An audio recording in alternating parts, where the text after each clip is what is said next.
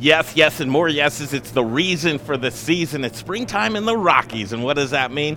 Catching up with my friend George Eder, owner of Pizza Republica. We're in Landmark right now, George. This is a fantastic day. This is a great day. You know why? Major League Baseball on television, fresh meats and cheeses, and the sun's out. And you have new menu items. we got new menu items. Okay, today on the show, the Modern Eater Show, we're going to show you some cooking. We're going to head over to Chef Mike right now. We're going to check out some of these new menu items, George. But I got to say to you, it's going to be an exciting show because not only are we going to focus on the food and beverage, we're going to have some of the local purveyors and partnerships that you have with us. Who's going to join us today? We're going to have Danny Keefe from my friend Danny's Wine Company, which is Grapes, uh, the Grape Juice Company, Grape Juice Group. the Grape Juice Group. And, then the all- guys from FarmBox Foods. They're bringing some great mushrooms from down in Sedalia. And then introduce this gentleman here, and let's get into some, cooking some food because we're going to sit down. This is Chef Mike Lynch. How's it going? He helped develop all these dishes. So we try and keep everything authentically Italian and super flavorful. What are you cooking right now, Mike? Right now, I'm making our bucatini di mare. So I was sweating some garlic, shallots, chili flake, and a little bit of butter, deglazing with some white wine, and then we cook it in our tomato saffron broth. Everything scratch made in house. Woo! Oh yeah. So when you talk new menu m- items, George, why? First of all, going into spring, a lot of times that's very normal. Season changes, seasonality on the menu. But when you do a menu change, does that mean something wasn't working and you need to do something, or what's the mindset kind of coming out of uh, COVID and things loosening back up? You had a really uh, uh, great thoughts about why you were changing up the menu a We're little bit. bored. so it, it basically boiled down to spring is always fresh and new beginnings. And coming out of COVID, you know, we had such huge supply chain issues that we had to skinny the menu back and take things off and kind of reduce the creativity, which that's not what makes us tick, right? We want to be creative, we want to try new stuff, and we want to, you know, have some fun, more intricate dishes. So as things are starting to opening back up, starting to get vaccines out there, weather's getting warmer, people are getting happier.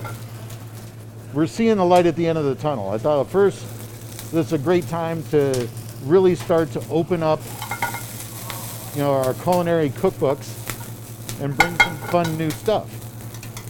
So that's why we added these seven new items to the menu. So when people think of Pizza Republica, they think of what? Pizza, right? Pizza's not going anywhere. That's the, all the mainstays are going to be here on your menu, right? Yes. What are you adding? We're adding crab cakes, which are just crazy delicious, grilled octopus, bucatini di mare, spinach and sage gnocchi, spring pea and mint ravioli, roasted Tuscan mushroom salad that's just phenomenal. And then, of course, we have all of our pizzas and normal things that we have on the menu that are staples. Like you can't get rid of rigatoni bolognese. That was kind of your first dish with us, mm-hmm. and that's never going away. Yeah, you can't make that go away. So, Chef Mike, when George comes to you and says, "Okay, ch ch ch changes," they're going to come. do you get excited? Do you get a little nervous with it? Wh- Where do you begin when you start talking about changes on the menu? Um, it's a little bit of everything. I usually start with seasonality, coming into which seasons we're coming into, which produce is going to be available during that time. Um, and then we try to balance what we do here, you know. So we have a lot of light, fresh vegetables, and um, there's really, it's just kind of trial and error. You know, you sit down, you try some new menu items, you might have an idea of what you're going to do, and then it might sit down and taste it and have an idea and change it. So, you know, it's just kind of working together as a team and working through the items. So, taste, taste it, and taste it again. Taste, taste it, taste it again. So Yeah. we started off with one tasting with just kind of Judd and Mike and I, and then we tasted all the man- with all the managers and all the sous chefs in the kitchen, and then we tasted it with all the staff. And out of each one of those tastings, we get a little bit of feedback. You know, everybody has a little thing, and as we taste that, then we mm-hmm. have a little extra left over, and we give it to the guests, and we get their feedback. And then You refine it. You narrow it, you refine it, and that's where we got to where we're at today. So when you're talking about kind of the food chain being broken, and we all know that it was, and, and a lack of certain ingredients that you want, and vendors kind of being sporadic with their offerings, Right now, when you see it open back up, what kind of things are you looking at that you're able to utilize that you weren't really before last year? A lot of it with volume, you get to, you know, volume fixes a lot of things in the restaurant world, right? So if you if you can continually make a dish, and you make a lot of it, mm-hmm. you want it to be fresh, and you don't want to have like nothing's worse than ordering a case of mushrooms and throwing half of the case Sure. away because you didn't sell it. So when COVID started, some supply chain you couldn't get, some things you just that were based on super fresh and bountiful harvest stuff, we just didn't bring in because we know we're not going to sell it. Like, I don't want to sell, you know, frozen buffalo mozzarella Absolutely, cheese. just take it off the menu. Take it off the menu. Yeah, that makes perfect sense. Uh, so, I mean, so far so good. You're just commanding this, uh, Chef Mike. But it gets busy in here. Can you the consistency, the things that you want to do with your dishes, especially uh, both of your locations are really interesting because a lot of them are really event oriented. Being next to the Comedy Works and Right. being next to the Downtown Convention Center, you got to also have items on your menu that you can expedite fairly quickly, right? George? Yes. And it, when we put a dish together, you know, the thought process that we go through is how, how do we make this executable and fast at the same time? So that's a, a lot of what we're really focusing on is being able to execute these with speed. Look at the And light, freshy, health, health dishes, healthy dishes are actually the easiest to execute.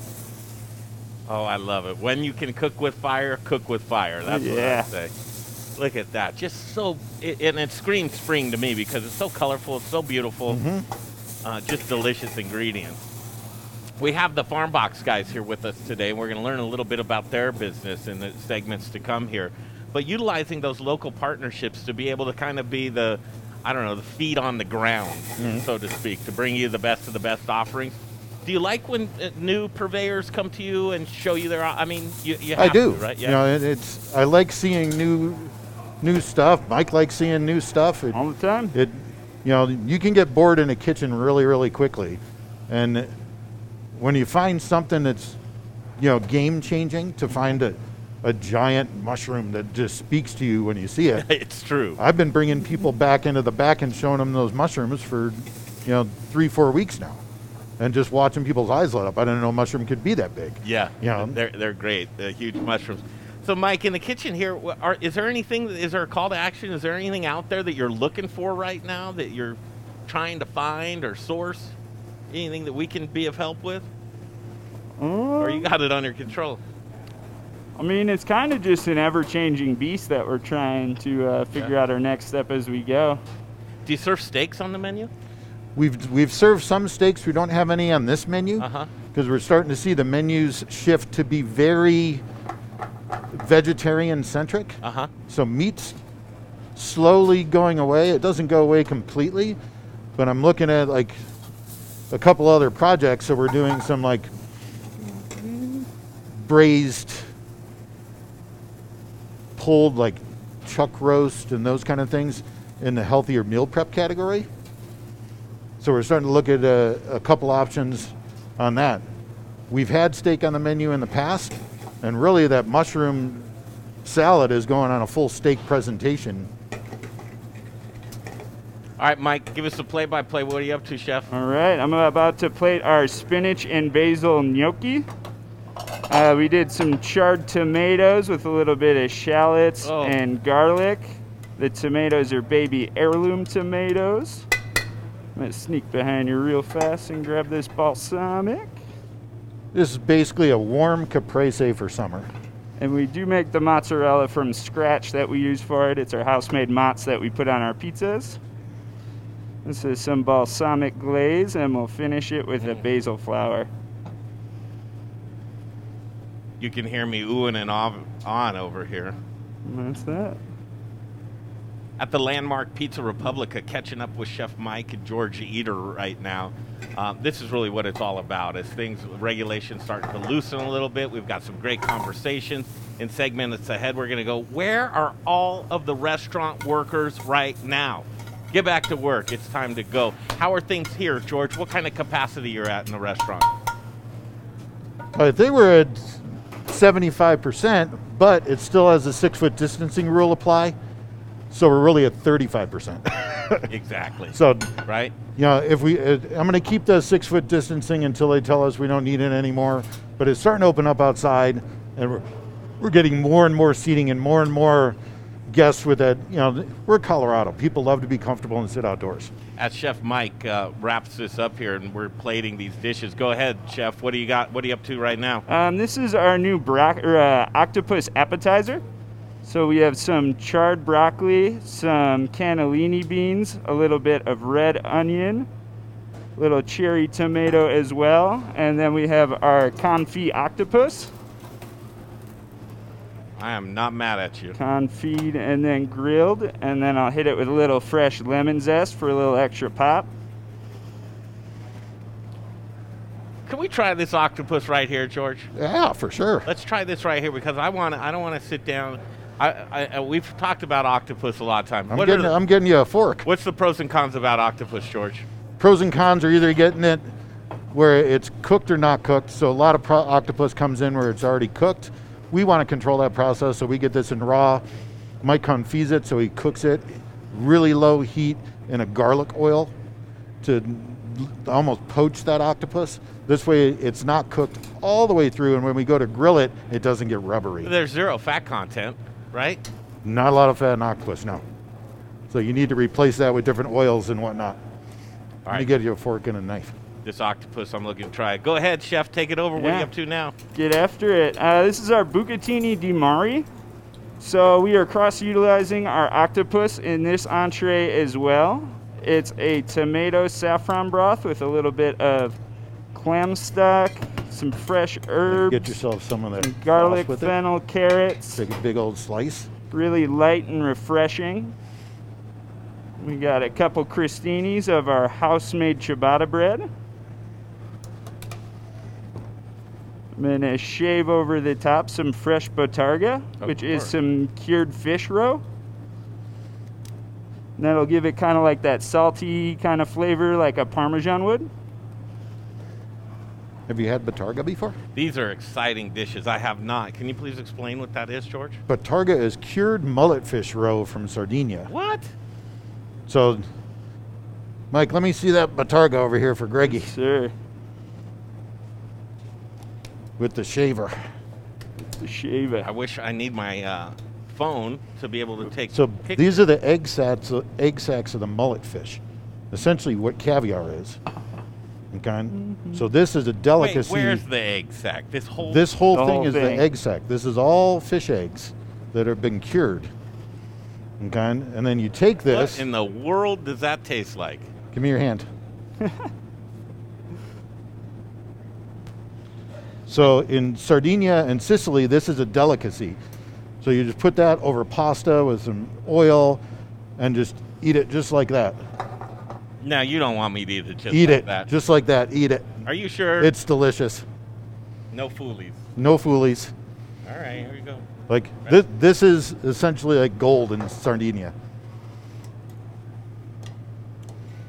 So it's got a kind of a lemony and a salty, Mm-hmm.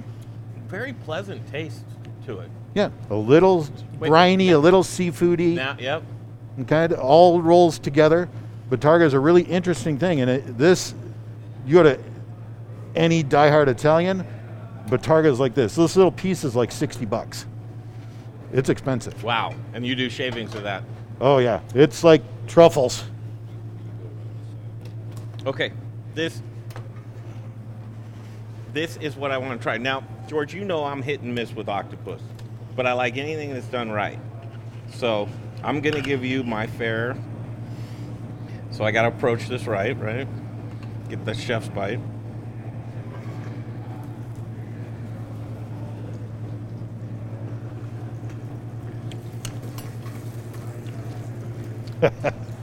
A plus.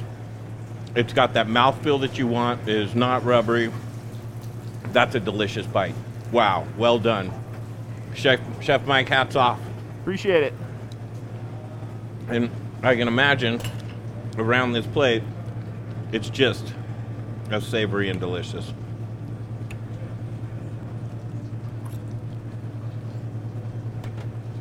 Octopi. Octopi. I can't. I die. That's delicious. Okay, we're gonna bring these dishes out. We're gonna take a break. Bottarga. Bottarga over the top. Jay, my mouth is full.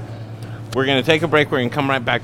What I want to do is while we walk out here and go into break, I want to show you the outside of Pizza Republica, uh, so you can kind of get an idea of what's going on. Open for business. What are the hours of operation, George? Hours of operation right now are kind of a flexible thing as we're coming out of this crazy COVID time. Right now, 11 to 2, and then we shut down from 2 to 4, reopen 4 to 9 during the week, and 4 to 10 on the weekend. But come May, we'll start to open up throughout the day again. Two sessions, basically what you're saying, lunch and dinner. Yep. Right? Kind of old school New York layout. Patio's cool. I'm telling you, at Landmark, do yourself a favor. Things are opening back up. Patio's cool. Let's take a walk out if you don't mind. We'll take a stop by, show the mushrooms real quick, and then we'll show the outdoors, and then we'll take a break and we'll come back and we got a pair of Sweet, sweet. wines. Oh, wine is coming. So these mushrooms are the talk. These mushrooms are the talk.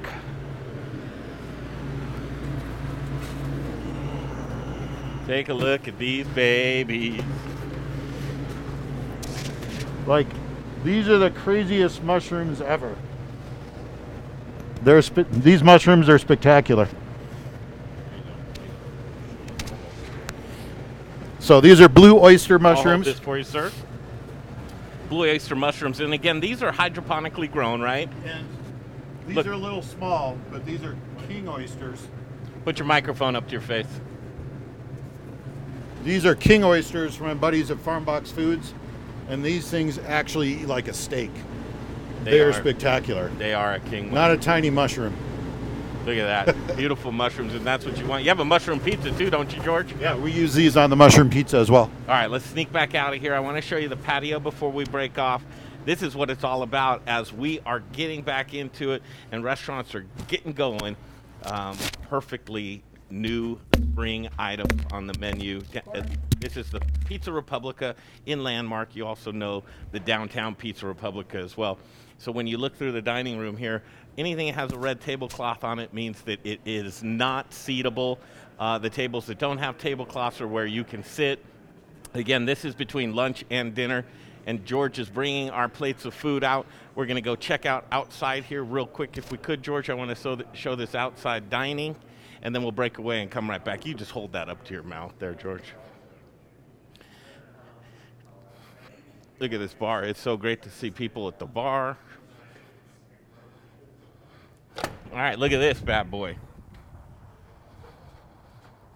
Tell us what we're seeing.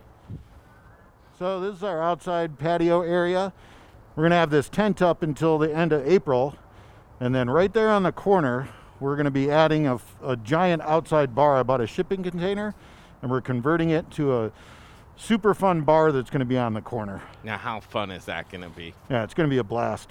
All right, it's the reason for the season, springtime. It's menu changes. It's opening up a bit, and it's going to be patios. And you can't think of a better patio than this one right here with my friend George Eder at Pizza Republica in the landmark. We're going to take a break, and we're going to come right back.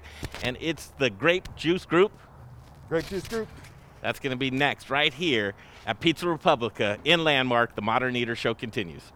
Hey guys, Alex Armitage over at Sam's Number 3 Glendale. You want a Bloody Mary? You want a cheeseburger? You want a breakfast burrito, Greek salad, bacon gyro meat, chicken souvlaki, barbecue ranch salad? We got you covered. Come down and see us. One more time. Try it again. Hey guys, Alex Armitage over here at Sam's Number 3 Glendale. Now get your ass to themoderneater.com. Thank you so much. Modern Eater, we love you guys. This is Amber with Northern Colorado Potatoes, reminding everyone that potatoes grown here are truly rooted in love and rooted in a long history of being grown in this area. Early 1900s reports show that this was either the largest or one of the largest potato producing areas in the nation. Other states have had some amazing branding, but don't forget we have all your favorite varieties and more you love to cook and eat, including russet. Support local potatoes, you won't be disappointed. Hey guys, it's Caroline Glover. I'm the chef owner of Annette out at Stanley Marketplace. Citrus is about to be in its prime, and you're watching the Modern Eater Show. I'm fine with that. Right now, let me tell you about Jeff Rourke and A Plus Beverage Solutions. He's the man with the plan when it comes to tap installations and tap maintenance.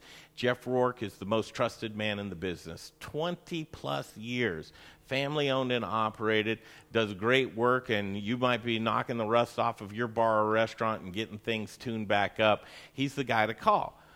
If you're pouring inefficient beer, Jay, what are you doing? You're pouring your money down the drain. Uh, money. Don't do that. Uh, foam is money. Get a hold of Jeff Rourke, A Plus Beverage Solutions. Tell him what you need done. He'd be happy to come out and just take a look for you. Here's the phone number to give him a call 720 272 3809. One more time 720 272 3809. It's Jeff Rourke and A Plus Beverage Solutions. Okay. Okay, back at it from Pizza Republica in Landmark. The Modern Eater Show continues. We're about to release the Kraken. We have a bunch of hungry guys ready to go. This is this this is the new items on the menu, George. It looks fantastic. Chef Mike did a great job. Chef Mike crushed it. All right, not Tracy, but Danny, how are you? I'm doing great. Good to I'm see doing you. great. The Grape Juice Group. We're going to talk wine here in just a second, and of course, my friend James Doxson, Chef James Doxson, here with us too. All right, everybody, jump in. Let's grab some delicious food, and uh, I got to go right to the ravioli because this looks fantastic. I'm going to grab one of these. What are you going to grab, James? Mm, I'm gonna grab a little of everything. I think I think you should. it looks amazing. I'm Look at all the these same. springtime flavors and colors. So, George, you do tastings fairly often as well, too, right? You bring in influencers to talk about the food and those types of We things. We do. You But- know, we start we start with our with our staff, and you know they, they have the, the best things to say, and then then we try it out with all of our guests, and then we try it out with our friends and vendors, and then I'll invite some Instagram people in, and we'll taste with that. Because to me, the more feedback you can get, there's always a little tweak you can make agree. here, a little tweak you can make there. For me at the Modern Eater Show, it's all about community. It's all about local businesses doing business with other local businesses. We have the guys in the next segment from the FarmBox who are going to talk about some delicious products that they give you guys here. Best mushrooms I've ever seen. These are pretty cool. So we'll be doing that as well. This is Grabbing a little amazing. bit of food. What do you got there? I have a little of everything. I had the crab cake, and it was like having happiness in my mouth. Look, speaking of that, Danny, let's sit down. We'll have Yeah. a little bit of wine. First of all, talk about the grape juice group. Well, Grape Juice Group, we are a Denver, Colorado based national importer, and we work with um, European wineries. So we are, our, our wines are available all over the United States in 50, st- on all 50 states. And um, we just love wine and we love people. So we, we try to bring hidden discoveries and fun things to people that normally they wouldn't have access to. when you work with a guy like George Eder, who's very particular, he knows his taste, he knows what he wants, and he knows his restaurants. George, you've said time and time again, I carry all Italian wines. 100% Italian. Yeah. and they're, they're spectacular. To this day, the best Italian wine find I've had has been from Danny.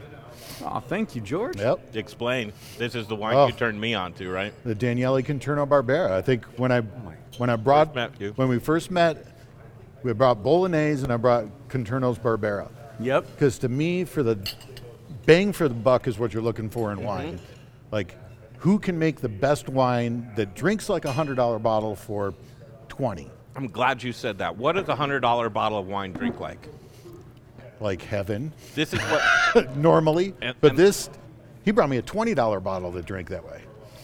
I want to ask you about this, Danny, and I do this to anybody who's a wine aficionado. And if I wasn't terrified of Bobby Stuckey, I'd ask him the same question. I love Bobby. is wine subjective as far as pricing goes? Now, I, I know that there's a lot of things to have to do with, well, the the climate was wonderful that year, and this side of the slope had this much uh, exposure, and the, we had plentiful water. Or it, it, how do you explain wine and the price variance? That's a great question. Um, you know, wine and quality as it relates to price is something that drives almost any importer Absolutely. uh, in their in their business model. So we say, all right, uh, you know, t- you take a wine like Pinot Grigio Okay. that there's plenty of. So and and you're presented with with dozens and dozens of them. So how does this wine react to the price and the quality? And so, really, it, it sounds simple, but it's really hard to do because wine is made in almost every region in the world. And you look at Italy, and it's almost every corner there's a vineyard. And um, so, how do I find that wine that is phenomenal, that is so underpriced for what it is? Price sometimes really gets out of control when a when when, when a wine uh, becomes incredibly popular because they can't just increase production by 10 times if they're going to keep the the authenticity of it. So what drives the price up? Scarcity, popularity, and uh, that wine gets more and more and more expensive. Like if we were sitting here in Does 19 it start out at one price and then work its Oh, absolutely. So it's like water finding its own level then, right? Absolutely. We were if we were all sitting here in 1987 and we were opening a bottle of Sassicaia, George, what do you think we'd pay for that? Like forty dollars? Forty bucks. Yeah. Now? Four hundred. Yeah. Exactly. exactly. So it's supply, it's demand, it's how it drinks, and then it's the story behind it as well. So I, I get beer, I get spirits, and spirits a little bit more complicated. How you barrel age things, and you can tell the story about the ingredients and certain nuances that are done during the um, aging process.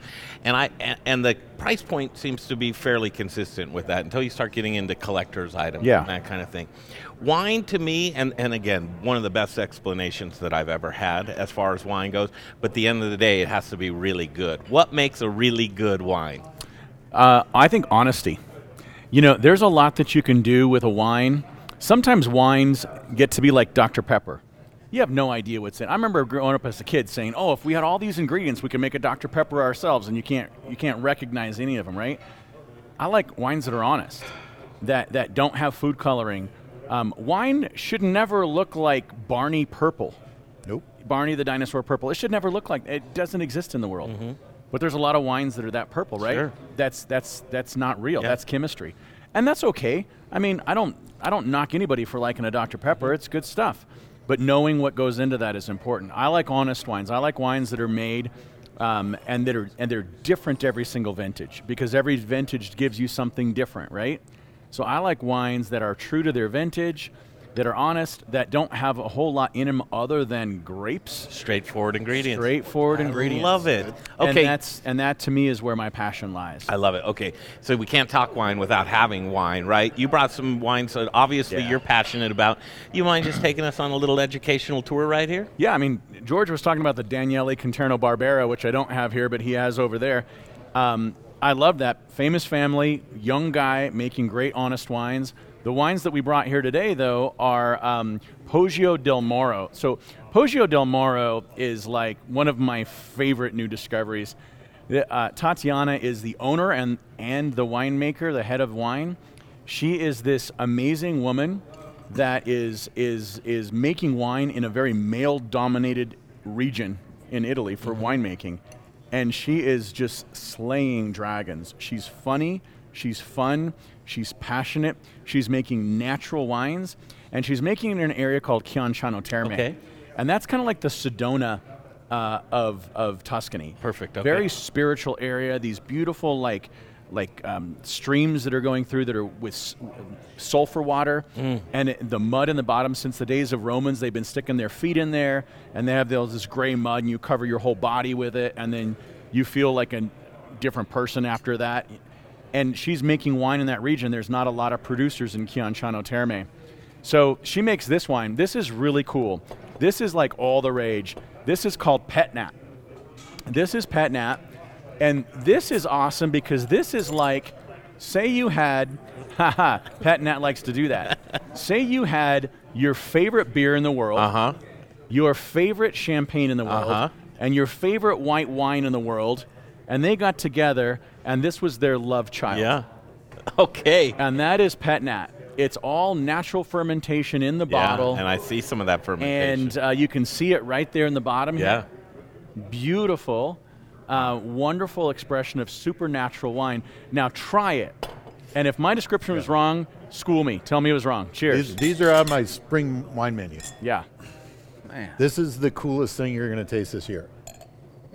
These are hot right now. They're super hot. Like we tell people we have a, a great natural pet nat, and um, literally in the United States, our entire allocation for the country is 168 cases. That's nothing. Most wines are 20,000, 30,000 cases. That's a party. Yeah. Oh my gosh, so much flavor in a glass. Right? That's a, that's like if Sunday was fermented. yeah. That's what it would taste like. Am I wrong? It's no. yeah, I mean, that's pretty good. It's story time with Danny Keefe, and I really, really enjoy this. Uh, just taking a walk through wine, and, and really, when, when it comes to wine, that's what you're experiencing, and those are the people that I want to be about when drink, w- be around when drinking wines. Is let's talk about the story of the wine, the people behind it, the makers, the purveyors, the land, the terroir, all of the things that come to play when having a delicious wine. Super and fun. Cheers. Cheers to this. Tell us another story. That's what we love. I'll tell you another story. So her her white wines. So she has a couple different. You you see this one, Poggio del Moro, the Rosso, and What's the Chianti. price point of this? Just to ask. Here it's going to be The pét-nat's probably 50 bucks. 50 bucks a bottle. Yeah. In retail, it's probably what 25, No, it'll be about 30, 35 retail. 30, 35 retail. Yeah. Wow. Yeah. And um, so what's a good great deal is- here. Yeah. What, what do you think, Chef? On the the wine? Yeah. Oh, it's amazing. Yeah. I love it. I'm a huge fan of sparkling wine. Basically anything with bubbles. Yeah. So How am uh, I going to feel the next day with this? You're going to feel great. It's low alcohol and it's natural. Got it. So there's there's nothing that. artificial in there. So many times people say, "Oh, I love wine, but it gives me a headache." Yeah. And I say two things. Well, one, don't drink four bottles. That'll give you a headache. Two, drink a lot of water while you're doing Uh-huh. it. Or three, what's in your wine? Yeah. Maybe there's some crazy chemical Sugars, you're having sulfites. a reaction Yeah. to, right? Yeah, I like that. It's not, you know, it doesn't have all those uh, excess sugars. You know, it's it's naturally fermented. I love it. Isn't that fun? Love it. Story time, Danny. Let's go. Yeah, Dan- So Danny she- and I have done a lot of fun, fun stuff since can- COVID started. Yeah. Yeah, we have. We've had uh, some COVID wine days. Okay. Oh, yeah. And open up some spectacular bodies, bottles of wine, just to alleviate some of the stress of what's been going on in the world. We've been having so much fun. Yeah, we've had. Some, I we've had some wasn't great invited. and Danny's been like a, a wine mentor and a great friend through all of this.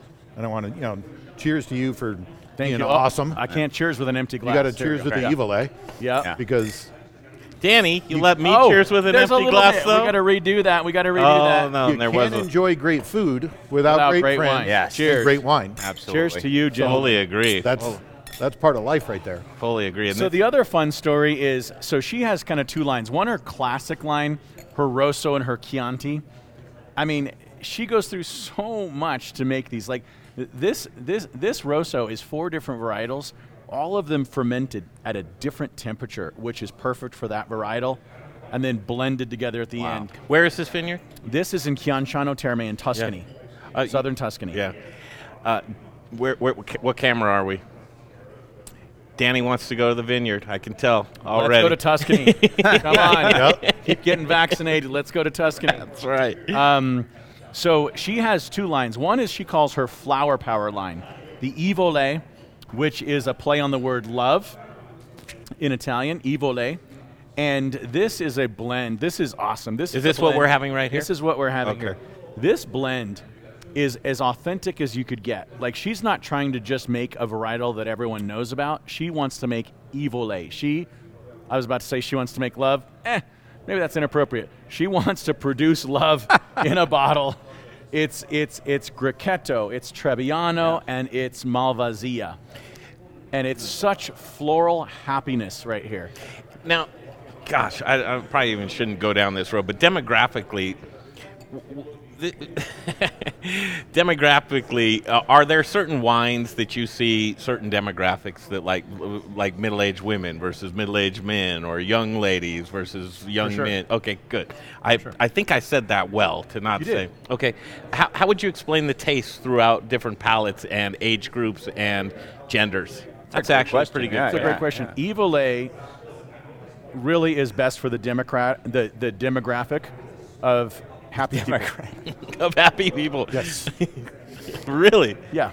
Interesting. This is a wine for happy people. If you're Yeah. angry, you're not going to like this wine. If you're a happy person, you're going to love this wine. Think about it. Get your nose. Let me, I see, know. let me see if I like it. I'm, I'm Yeah. so, I'm Yeah, so let angry. me see how happy I am. And I'll give you the, so angry secret. right now. I'll give you the secret to figuring out any wine, and the, you only need to worry about one thing. I think I know what you're going to say. Greg, what is the best wine in the world? The best way. Is, The best isn't that wine in the entire world. What is the best wine in the entire world? well, I figure that's a trick question. Ask James. It, anybody can answer this question. What's the best? The one you wine? like. The, That's the it. one you, the, the one you love. Yeah, the yeah. one that you The like one that best. you're drinking right That's now. it. You know, like Wine that is- you love to drink. Wine's so subjective. that you don't need to get caught up in all of these different profiles. All you got to worry I about, g- I do get you it. like it for you. Right. And But- that's it. Okay, but back to the original question that I asked, demographically and gender-wise, are there certain tastes for the palate that they're drawn to? And I mean, because you think of a rosé, I mean, that's a girl's wine, no? Rosé is one of my No. favorite things. Yeah, I love. I rosé. love rosé. I love rosé. I don't know. Help you me know, out here, guys. Is there There's, there's no there's anything to what of- I'm trying I to? a think what he's study. trying to, Yeah. to Yeah. and I think what Greg's getting at is, is, you know, it's something that I've noticed, and tell me if I'm uh, on the right path. Uh, is a lot of it when when people are searching out to buy a wine, actually buy a wine, a lot of it is label. Yeah. Uh, what does it look like, right? And and of course, price point has to do with it. But yeah, and, and a lot of it is that uh, that stigma or societal Mm-hmm. norms that I, I would say like, oh, you know, I I like a Chardonnay with a pretty label. You know, Mm-hmm. uh, there's generally a demographic associated Yeah. with that. Um, How about like a, a strong, rich red? or a super rich know? red, yeah, Yeah. yeah, I like, you know, with a cleaver. On. I've had people that love both. I've had very burly gentlemen that love a rosé, Mm-hmm. Uh-huh. and I've had very petite women that want the biggest and gripping Sagrantino you could ever. But do you see how you drew that very um, contrasting parallel to those two Yeah. demographics? People so there are. tastes. I, I get it. I get it. Thought it was just an interesting. But you question. know what? Don't It is a you want, a, you want a fun one, Greg? Yeah. At Pizza Republica, What's your number there's one? There's been days where we have not had one male guest in the building. Mm-hmm. Let me know those days. It yeah, happens, yeah, it yeah. happens a lot on Thursdays. I'll swing by. Ladies' and night. and we we have a primarily female clientele, and they really they'll let us know what they like and they don't like. Yeah. and that's kind of where we gear some of the lighter, healthier, fresher flavors to to our female guests because that's you know they're the decision makers. They're the ones that are saying, "Hey, honey, let's go here, let's go there." And you do a frosé machine in the s- Yeah. uh, in Oh. the warmer Do a months, frosé right? with a great Aglianico Love that I get from Danny. I'll be here. Yeah. know, Yep. This Aglianico is from this tiny little village that I stumbled upon by accident and fell in love with this family and I brought it back and George was one of the first person people that I talked to about. it. I'm like, George, I brought these back from Italy. Let's sit here and drink I it. And we it. had one of our little outside moments and remember that? I opened up Yeah. the what, red, white and the rosé and we're like and George is like, Oh my God, then, Danny. then we pitched on a rosé machine together. Yeah. They th- this And little we family in went to- Basilicata uh-huh. bought George a rosé machine, a frosé machine, Yeah. and they're like, George, this is great. We love it. And this is, you know, they sent us pictures of themselves. Like they're so excited about their rosé from this tiny little village in Basilicata is is being enjoyed by our so many frosé. people. It's their That's frosé. so cool. Yeah. Yeah. Uh, I think we need to have an ongoing segment that's story time with Danny Keefe. Uh, I wine told you stories. you love them. I'm down. Hey, hey, cool. Tell us another story. Another great story is the the Giallo. I love this wine. So this is a little. I, Tatiana will like if she was here. So Tatiana is really cool. Tatiana is actually um, Russian, and moved to Tuscany and bought this place. And sh- and I'm like, oh, a little hummingbird. And she's like, no, Danny, it's an insect. And I'm like, no, it's it's a hummingbird. she goes, no, it's an insect. I'm like, okay, fine. It's your wine. You own it. You know it. But it is. I did some. She's right. It's an insect. It looks like a hunting, hummingbird, and it does the same thing that hummingbirds do. This is a rosé from Sangiovese. And when she told me the price, I said, "Oh, Tatiana, I love it. I'll buy a case for myself, but nobody will buy it." So she's like, "Okay, we do this. We, we make it so that everyone in America can can will buy it." And we did it. And this rosé, this is the new 2020 uh, Gallo rosé. It is like I'm going to have you guys try it. Sangiovese is one of the oldest varietals. There's only there's the three main varietals of Italy. The most important are Nebbiolo, Sangiovese, and Aglianico, right? Pretty Absolutely. much. Sangiovese actually comes from the word sangue, which is blood, and Jove, which was God, right? So blood of God, Sangiovese. Versus in Sicily, the main wine is Nero Diavolo, blood of the devil. So it kind of difference between mm. Sicilians and, and, and, mm-hmm. and mainland Italians. This is made from Sangiovese. Are you calling me the devil? Yeah, yeah. I was like, I was like, I was like, you, and I are a from both, you and I are both from our ancestors are both from Sicily, so you know, yeah, it takes one to know one. exactly. So this is a rosé of Sangiovese. You got to try this. This is like Blood um, the gods. drinking this is a gift you give your body. Blood of the You, god. you, you mentioned something that I ask a lot of folks who do wine and they stumble on it. I, and, and maybe there's no answer to it, but I'm going to ask you. What's the difference between a variety and a varietal? A varietal is a specific grape. So in, in, in Italy, um, there are 3,300 varietals. That's fi- those are fighting words, by the way. There could be a lot more. 3,300 varietals. So Sangiovese is a varietal. Chian, or Sangiove, or you know, Sangiovese is a varietal. Aglianico is a varietal. Cabernet Sauvignon is a varietal. Pinot Noir is a varietal. A variety could be um, up also fighting words up to interpretation. A variety could be red table wine. Okay. It could be sweet wines. It, it. could be it could be imports. It could be domestic, right? I mean, My am I wrong? interpretation Yep. that, that I believed it to be was a variety was the grapes itself, and the variety the varietal would be the part of the the region that it was from. So the variety of grapes would be the varietal of the region.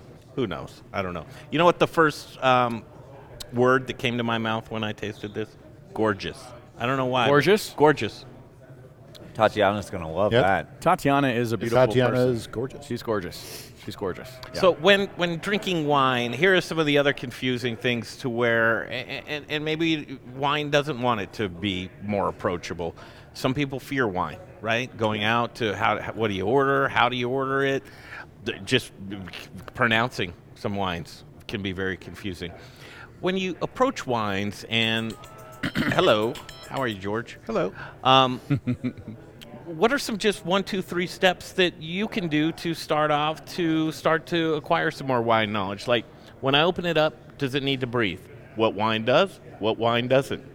Why am I swirling it? Do you hold it at the top? Is that going to make your wine warm? What temperature should you drink wines at?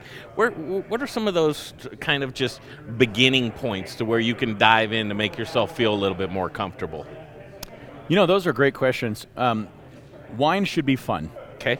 And there are Not sometimes intimidating. You know, it should not be intimidating, uh, although it can be.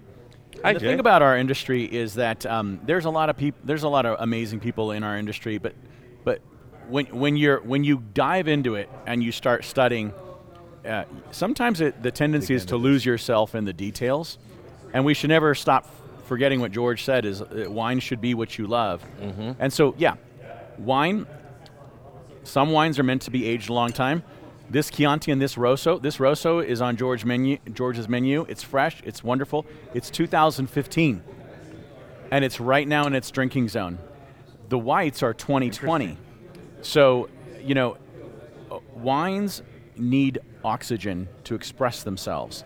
So they're bottled and then they're closed off from the world. So there are wines, we've opened some together dur- during our We've COVID some What does oxygenating do to a wine? It wakes it up. Oxidizing? Think about it this Oxygenating? way. Think about it this way. And when you say open up, what is what does that mean? Open up the flavor, the bouquet. All of the above. Okay. So if I locked you in a bottle for 20 years, Ooh, that stink. you'd need a li- you'd need a few minutes to air out. Yes, I would. Let a little uh, Yeah. little air get to it. Too much, Greg. Little, I get little it. too much, Greg. We're gonna let Greg mellow a little bit Yeah. in that glass. We're gonna let some of the some of Greg out of that Yeah. glass. We're gonna let him soften a little bit I love it. and show his age Perfect. w- by getting a little air to it. See, that's what wine needs. Truly, that is so approachable the way that you said that. Yeah, and Uh, I- very understandable. And if you want to learn more about wine, there's drinking wine for fun, Yeah. which is just drinking wine. yeah, And if you want to expand your knowledge Yeah. a little bit, keep the fun Yeah. and drink with a little bit of purpose. Can I taste this, this, yes, or yes, this? yes, yes, yes. yes. When I taste this rosé next to this rosé, Uh-huh. that's the best way because then you get to compare. That's For fun. sure. I like this and I Yeah. don't like this. Can I keep this out on my counter overnight? Uh, Opened? Uh, open, no. What will happen to it? Um, so, you know, wine goes kind of like this. So, like when you open it, if it this is a wine that is six years old. All right. So as soon as you open it, um, it's good. But if you give it a minute, it's better. And then it kind of is like a, it gets to a point where then it's going to go down. So it's already exposed to oxygen when you open it. But if you leave it open overnight, and it's interesting, there are some wines that you can leave open overnight, that are really amazing the next day. Mm-hmm. But there's others, maybe not so much. So generally, what I will do if I'm if I've opened a bottle of wine, and I and I haven't consumed the whole bottle, I've maybe had a glass or two, I'll put a cork on it, and I'll I'll I'll just keep it anywhere that is cool and dark, not exposed to daylight, not exposed to heat, not next to a heater, and it's going to be fine for two or three days. If I want it to be there for a week, then I'll put it in the refrigerator, and um, that'll slow down the evolution. But wine has an evolution; it goes up like this and down like this. Now, it's it's what's interesting is, generally speaking, uh, I think George and I have talked about this a lot. Is that almost any wine, including cham- sparkling wine, champagne, anything, benefits from being in a decanter. More exposure to oxygen. Um, the older a wine gets, it can be, there's no absolutes in wine, but it can be uh, to its detriment. So if a wine, we've opened some during our, our COVID days that are wines from the 70s and 80s.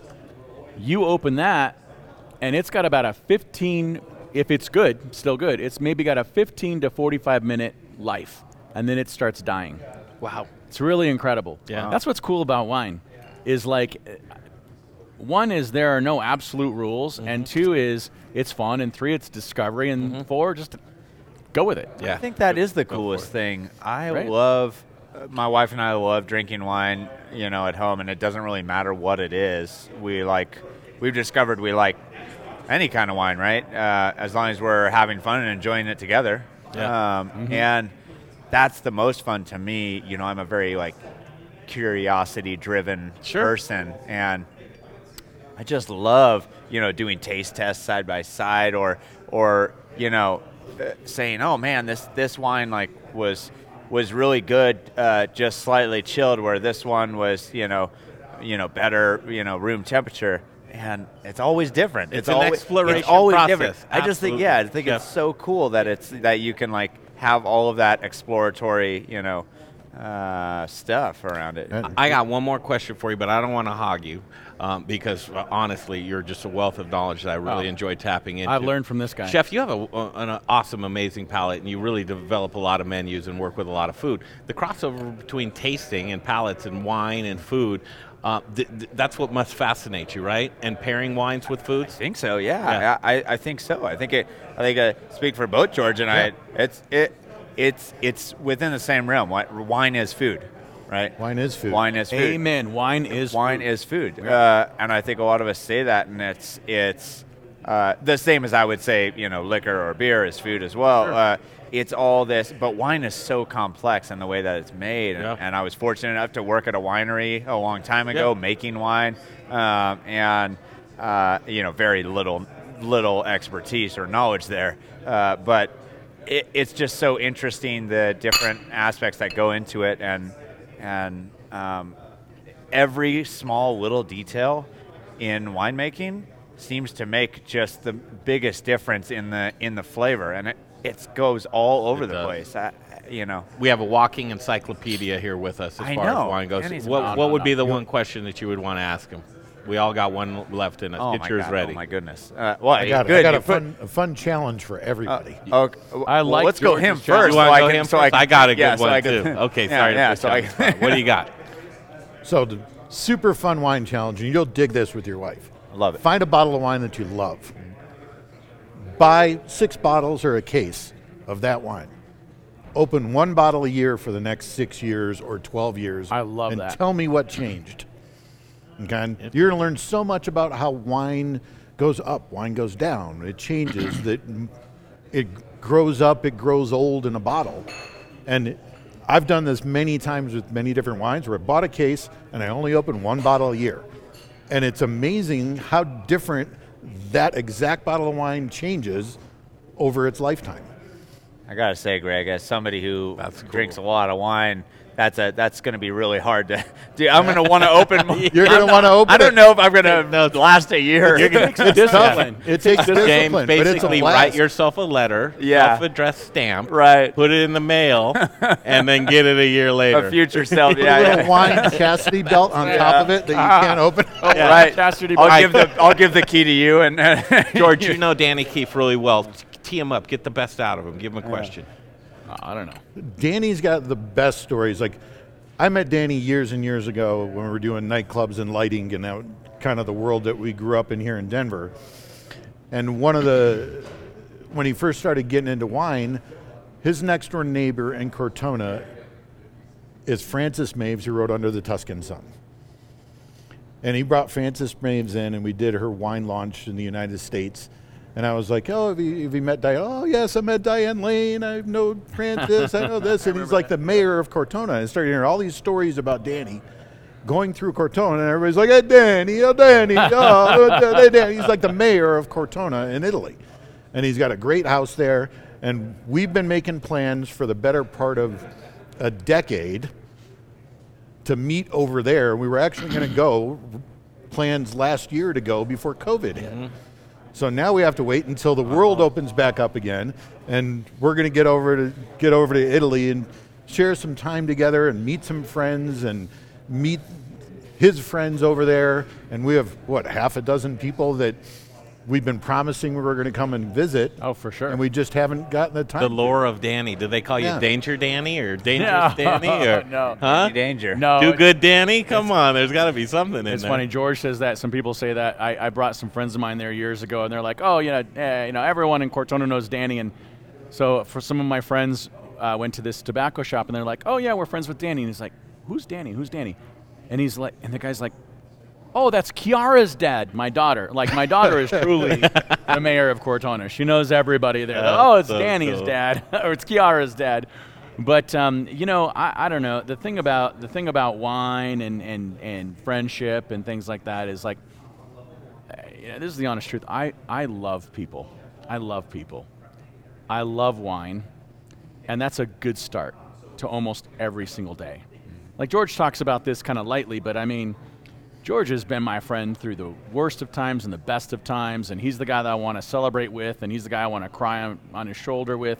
But like during COVID, like there's time. I mean, George's restaurant is shut down, and I'm just like, ah, how do I support my friend? And he's like, bring a bottle of wine, Yeah, over, I was make a gonna pizza. say. Yeah. You know, and so we sit outside there, and we, you know, I, br- I I go deep in my cellar, and we sit there and we just talk about those life. are some of the best days where you're just we got together and tried to just have a normal day with like there wasn't COVID. Yeah, and, the wine kind of more precious made you me. feel normal again for Yeah. a half a Yeah. month. Yeah, to have a great Do you bottle have of yours? wine. That's amazing. Uh, I, I guess a question, you know, and, and I thought we were going there for a second, um, is, you know, Danny, do you have, and, and George, uh, do you have uh, a way that you quickly, easily describe to people how to best pair uh, wine with food? Oh, Um, great question. Yeah, how to best Where do you pair start? wine with food. I- Yeah. You know, we keep talking about all these, you know, how to, you know, make it easy on people. I have my, Do you- I have my answers, and I and I think we're going to be very similar. Do you on, on that. complement Um, wine with the food, or do Yeah. you do the antithesis of the flavor of that wine Contrast, with the food? complementing. Yeah, how do how do you approach food and pairing? I think you can absolutely do both. But when in doubt, one of the things I've learned that's foolproof over the years is if you pair the wine with the food of that region, Yeah. years and years of history, they somehow got it right. Because when, they- when they've been making wine in a region for four or five hundred years, Yeah. and the food from that region Yeah. has been pretty the same for four or five hundred years, they match up pretty well. Here, here, I got to put my hand. What about up. popcorn? I, oh, What do you what do you, what do you pair with popcorn? It Champagne. depends on I would. the I was going to say I would pair this. So, Yeah. so George, This Sparkling. right here, what, yeah. I, what I heard with truffle salt or without Yes, truffle exactly. salt. yeah, yeah. some of the indigenous ingredients translates into food, and that terroir tran- transcends from uh, wines to food to anything that's being grown in the ground. And you're saying if it's from the indigenous from that region, Yeah. they're probably going to pair well together. San Marzano tomatoes, Vesuvius soil, Okay. Aglianico, Vesuvius soil, Neapolitan pizza and Aglianico. You can't go wrong. done. or Fiano. Yeah, or This is the lane I like to Greco be in right here. Tell me about this wine, then I'll give you my last question for you. This is the Rosso Toscana. It's here at Pizza Republica by the glass. It's Merlot, Cab, Sangiovese, Syrah. So one Italian indigenous grape, and then three ones from three three three varietals from from France. She takes the Merlot and the Syrah, which are very fruity varietals. She ferments them at the coldest possible temperature, which is 20 degrees Celsius. And that is going to preserve that beautiful fruit. Mm-hmm. She does a cold soak before that to preserve the integrity of it. Flavor lock. Flavor lock. When she's bringing it in from the vineyard, she's protecting from oxygen, which Mm-hmm. instantly changes the grapes. Full CO2 wash. Full CO2 wash. Wow. Middle of the night, only on a full moon. Crazy, right? And then, uh, or as close to a full moon as possible because of the, uh, you know, because of the because of the timing. Yeah. And then brings it in, and then the Sangiovese and the Cab, which are more tannic varietals, she's doing it at, at a high temperature, about 27 degrees Celsius. And then everything goes into the big neutral because she feels that oak should be a tool and not a weapon. I think over oaked wines cover a multitude of sins in quality of fruit. Concur. So, neutral oak, the big ones that they use, like in uh, Big Tonneau. Vino Nobile or in, in Piedmont, the big tonneau, and she puts them in there, and then after a year, then they blend. They have a blending party Nice. where they taste everything, they blend the wines, then she sticks it in the bottle for another two years. All of that for a wine that is uh, forty dollars on the menu. Wow. you know, That's so Thank you for impressive. sharing. it's incredible. Segwaying into my last question for you. Again, those of you who watch the Modern Eater Show, this is the best wine segment that we've ever had on here. I want other people to be able to reach out to you. We've got a lot of uh, operators and and uh, general managers and restaurant owners, bar owners, to be able to reach out to Danny Keefe from the Grape Juice Group. How can people reach out to you? Uh, Danny at grapejuicegroup.com. You can go to my website, and um, always happy to talk. Always happy to have you come to our office in Cherry Creek. I always have a bottle of wine ready to be opened. Where in Cherry Creek? I live in Cherry Creek. 100 South Madison. I live on uh, First and Adams. Come by, man. My God, we're Good, gonna dude. You be- can walk to my office. Oh, you mean stumble? I always have wine there. You'll stumble back, not Stumble home. I You'll always- stumble I'll home. walk there, stumble home. Maybe even It's Uber. Who knows? really I'll get to real talk me into bougie. Opening a bottle Yeah. of wine, really. Oh my God! I got, I got a new friend here. Last one for you. Consumers are very price driven. When people are going and they're shopping, and probably some folks will go just like you and I up to the King Soopers on Leetsdale and see, see their wine collection, which isn't half bad. Where do you begin? And then, uh, uh, so two part question: Where do you begin to, to uh, you know, so you can be fiscally responsible and you want to start and, and kind of dive into maybe a little elevated wine than you're used to? No more box wine. Um, how do you do that, first of all? And then I've got one last, last one for you. You know, I like to find a wine shop. Um, I love uh, the King Soopers on Leetsdale. Um, there's a lot of wine shops around the country and around the world that I love. My favorite wine shop on earth is in my town of Cortona. Okay. It's called Molesini's. It's in Piazza Repubblica, and you go in there. Marco Molesini is It will standing t- there. Walk you through it. Yeah, you walk in, and the place is tiny. It's like the Yeah. size of this this this little area. And he Marco is like, "Hey, what do you like?" Yep. So good. And then you just start Go from talking, there. and you go from there. Do we have any of that here? in We town? have, yeah. Where? There's a place in Cherry Creek North called the Vineyard, Yeah. and I love it. Nathan and his team there are awesome. Cliff is the owner there. He's a beautiful human being. And you go there and you say, "Hey, man, uh, I got a twenty dollar bill, and that's what I want to Oh, how cool! and I He'll take here's what I love. Will you do that with me? Will you go down there? I we'll will do a go there with you. That'd be fantastic. Yeah, I will go there with. And you know what? Nathan is one of my buddies. Like on Mondays, a lot of uh, the industry guy, not a lot, a few of our industry guys, we I take off Mondays. We go on a bike ride, and then sometimes they come to my house. I cook for them. We drink wine. Nathan's one of the guys. I guarantee that he would let us do that. We're coming for you, Nathan. That's it. This table, we're jumping you down there at Cherry Creek. I'm a Cherry Creek native. 48 years, I've seen that whole place grow. changed and a hot change. minute, huh? It has changed a hot minute. Last one for you. Other than Italian wines, what would a wine from a different region be that you would pick today? Oh man, uh, so many that I've been getting down on some Argentinian wines. I love Argentinian wines. It's great. You know, a lot of Argent, a lot of Argent, uh, Argentina um, was uh, a lot of Mendoza people are Italian immigrants, um, and I like those wines. But w- you know, if if it's not Italy, what really calls me, I love Spain. I love Spanish wines, uh, especially from like Aragon, like old vine Grenache. Um, I also love French wines. Um, I, you know, what's not to love about France? Like beautiful people, beautiful food, beautiful wines. Um, you know, Burgundy when you go there, it's like walking on hallowed ground. It's like you feel Yeah. every one of your footsteps, and you wind up spending uh, every dime you have on a great bottle of wine.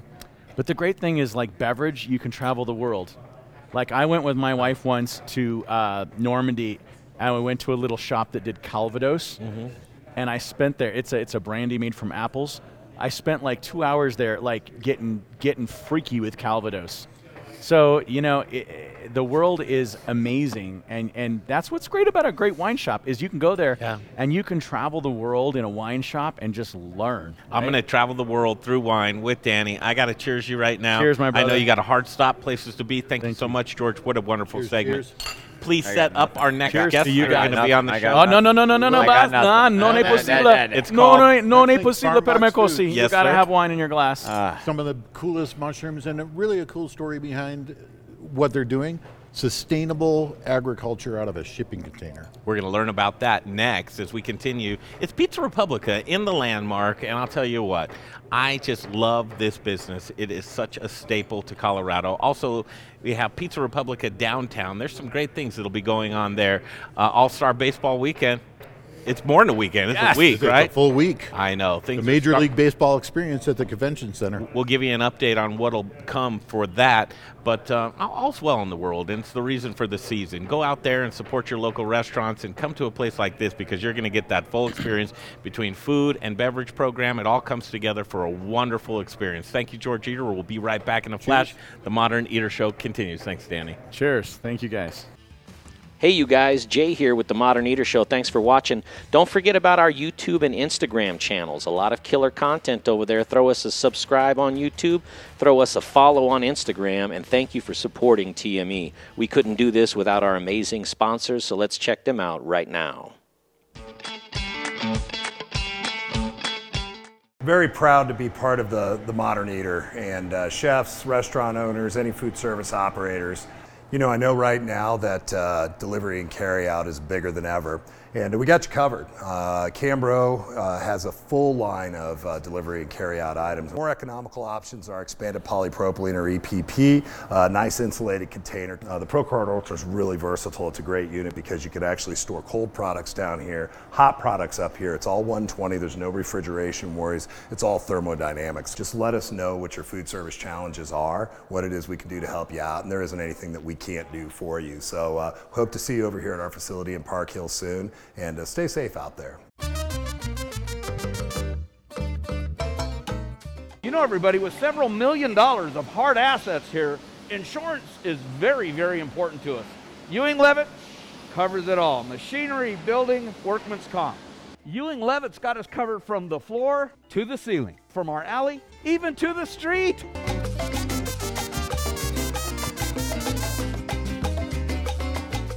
This divider, this press, my cooling conveyor, my oven. Ow, ow. Ewing Leavitt covers our counter stacker and our employees too.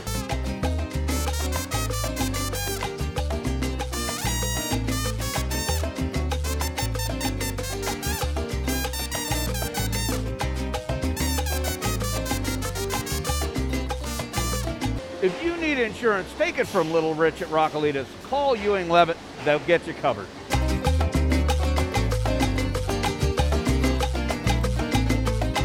Hey, this is Keegan from D-Bar in Denver. You guys might find it difficult to stay in touch and stay up to date with the ever-changing culinary scene in Colorado. It's almost impossible. Just tune in to the Modern Eater. These guys have their fingers on the pulse of what's happening in all of the food and beverage in all of Colorado. They're behind us. They understand the idea of shopping local and shopping small. So support them, you support us. Right, you guys, back to the show in just a second. I'm here in Colorado Springs with Chef Noah Siebenaller, and we're here to tell you about bread and specifically Aspen Baking. Aspen Baking Company has been baking the best bread in Colorado since 1994. Chef, I know you use Aspen Baking Company here. What do you use here? Why do you like it? So uh, I use their sourdough, their French Parisian, their burger rolls, marble rye, and slider rolls. Um, I, I, was introduced about three and a half years ago, and I haven't found a better bread in Colorado since. So we use it for exclusively for everything. I'm telling you what, you guys, don't take my word for it. Take Chef Noah's. They're making quality product. They don't put in the, the, the, the fake colors. They don't put in the chemicals. They don't freeze it. They don't do that stuff. They just bake fresh bread. AspenBaking.com is where you go to get that bread. And uh, now back to the show. Back to Pizza Republican Landmark, and this is a great day as we've got to uh, more community, more food tasting, and then uh, local businesses doing business with other local businesses. George Eder here with myself, Greg Hollenbach, and it's a wonderful day just meeting all these folks. I really enjoyed Danny Keefe in the last segment. That was fantastic. He's a wealth of knowledge and a very good friend. Now it's time to move on to new friends right here, and I'm really interested in that as we tour the state of Colorado early and often. We see all kinds of different farmers and we go from hydroponic to aquaponic to unabasheded soil farmers that um, uh, unapologetic about how they farm and really the new model of sustainability is doing some hydroponic farming. Here's a really cool unique idea. It's called FarmBox Foods and gourmet mushroom farm. We got to introduce these folks right now. Jake good to see you on the modern eater show. Always good to see you i know awesome. Uh, we also have a new friend with us alex. How are you? I'm good thanks. introduce yourself if you would. Uh, yeah, so I'm Alex Albu. I'm the mycology division director at FarmBox Foods. Um, that's really just a fancy name for uh, kind of the mushrooms in my world.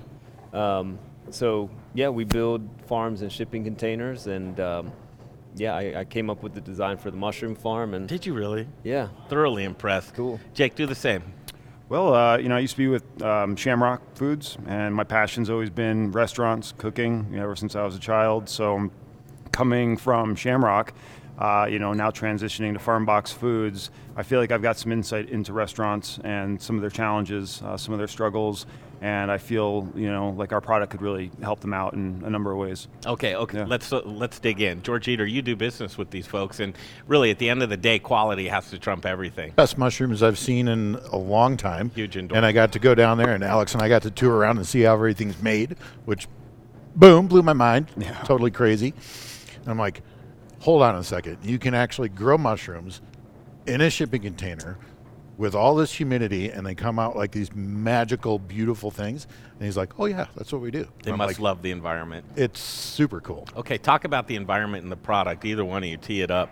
Sure. Um, so, um, with our farms, they, they have everything that you need to grow the mushrooms from start to finish. So, um, there's certain substrates that you need to prepare. Um, for the mushrooms to start growing on. Then you need a lab to inoculate everything, and then you need a space for everything to kind of just sit and grow. And then finally, you need a space where everything will produce the mushrooms. Um, so each room is kind of different. Um, but the last Describe one, a container, typical container. Um, so yeah, 40 foot insulated shipping container. Um, we get them. Uh, until now, we've used used ones, so they can be, you know, they can be kind of dented, they can be wrecked, but it's nice to give them new life, mm-hmm. Um, really to, you know, to start producing food for people.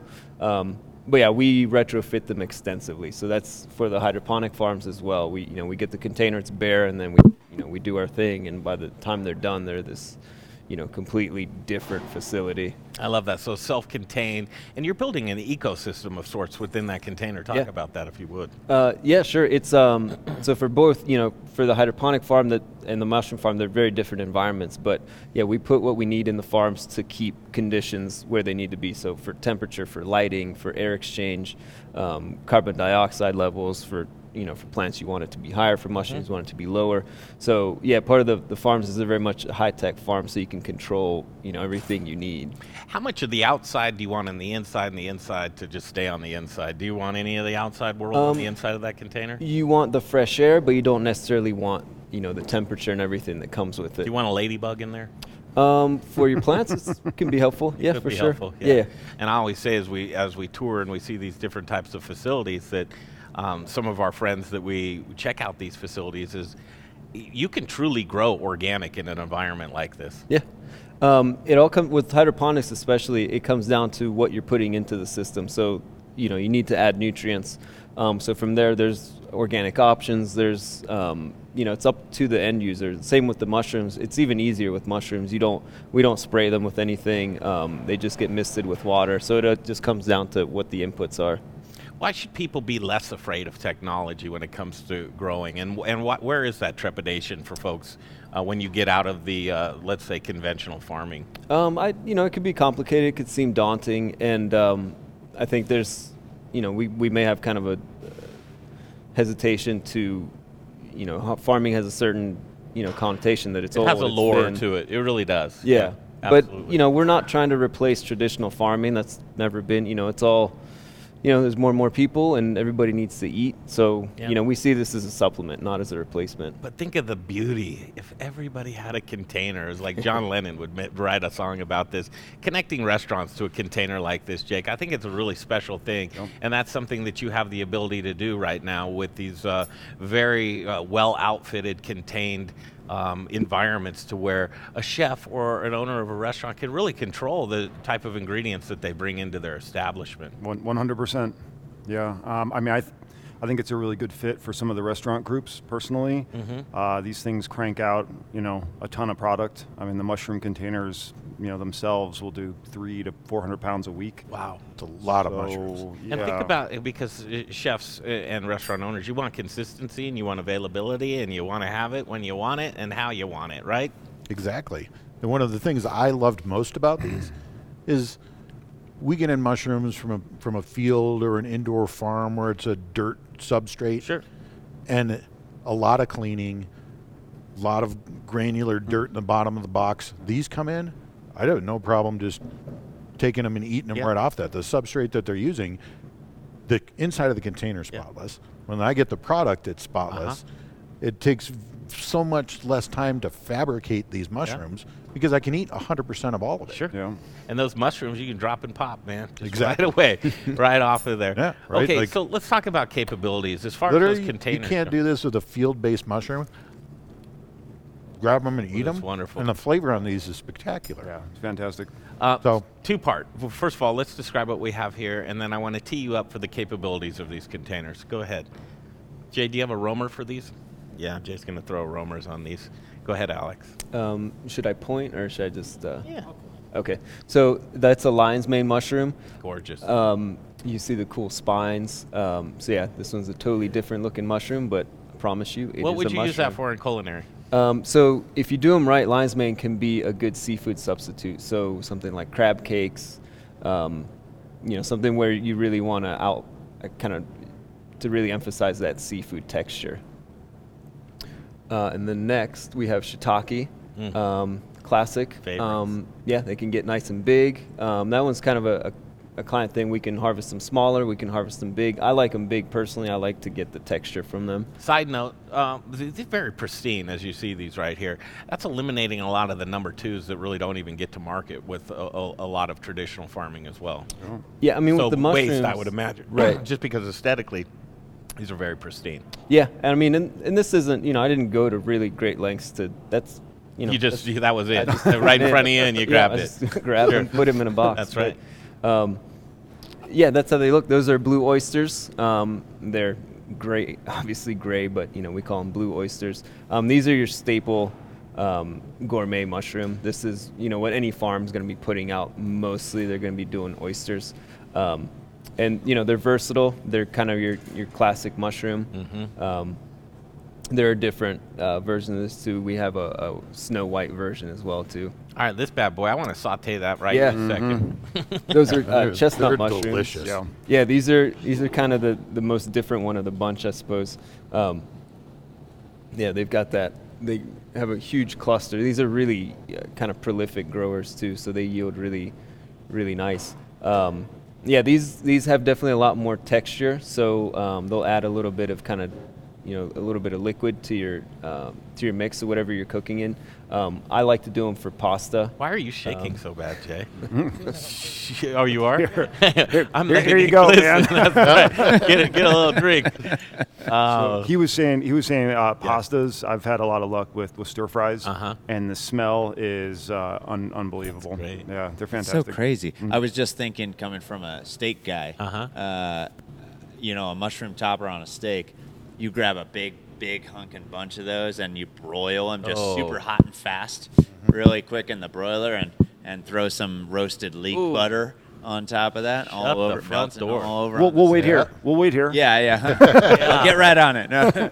I just they look really cool. I'm, I'm super interested. They're Mother fantastic. of good- We don't we don't have it represented there, I don't think. But king oysters, I Yeah. think it's a it's a personal preference. But king oysters for you know as, as long as they last. I mean, I, I can keep them in the fridge. I can for get you the weeks. king oysters. Yeah. Now, Jake, Yeah, I that's ju- what we have. Do that. We I got just 'em. heard some good words there. That- Now, here's Hey, a Mike, um, executive. can I have that chef- big box of or, king uh, oysters? not executive chef, but culinary director for a uh, large restaurant group in Vibe Concepts. He just said, "I'm super interested." When you hear that, those are, Yeah. should be uh, just ringing through your mind. Elation. Uh, you have a lot of testimonials. First of all, talk about some of the partnerships that are that are existing, and then where you'd like to get into when, as far as cultivating relationships. So um, the one I'm real excited about right now. I don't want to talk about too much, but it's Uh-oh, a restaurant group. Secret. Well, coming. you know, it's All it's a restaurant group in in Denver, and uh, they're pretty pretty heavy duty on the vegan and vegetarian options.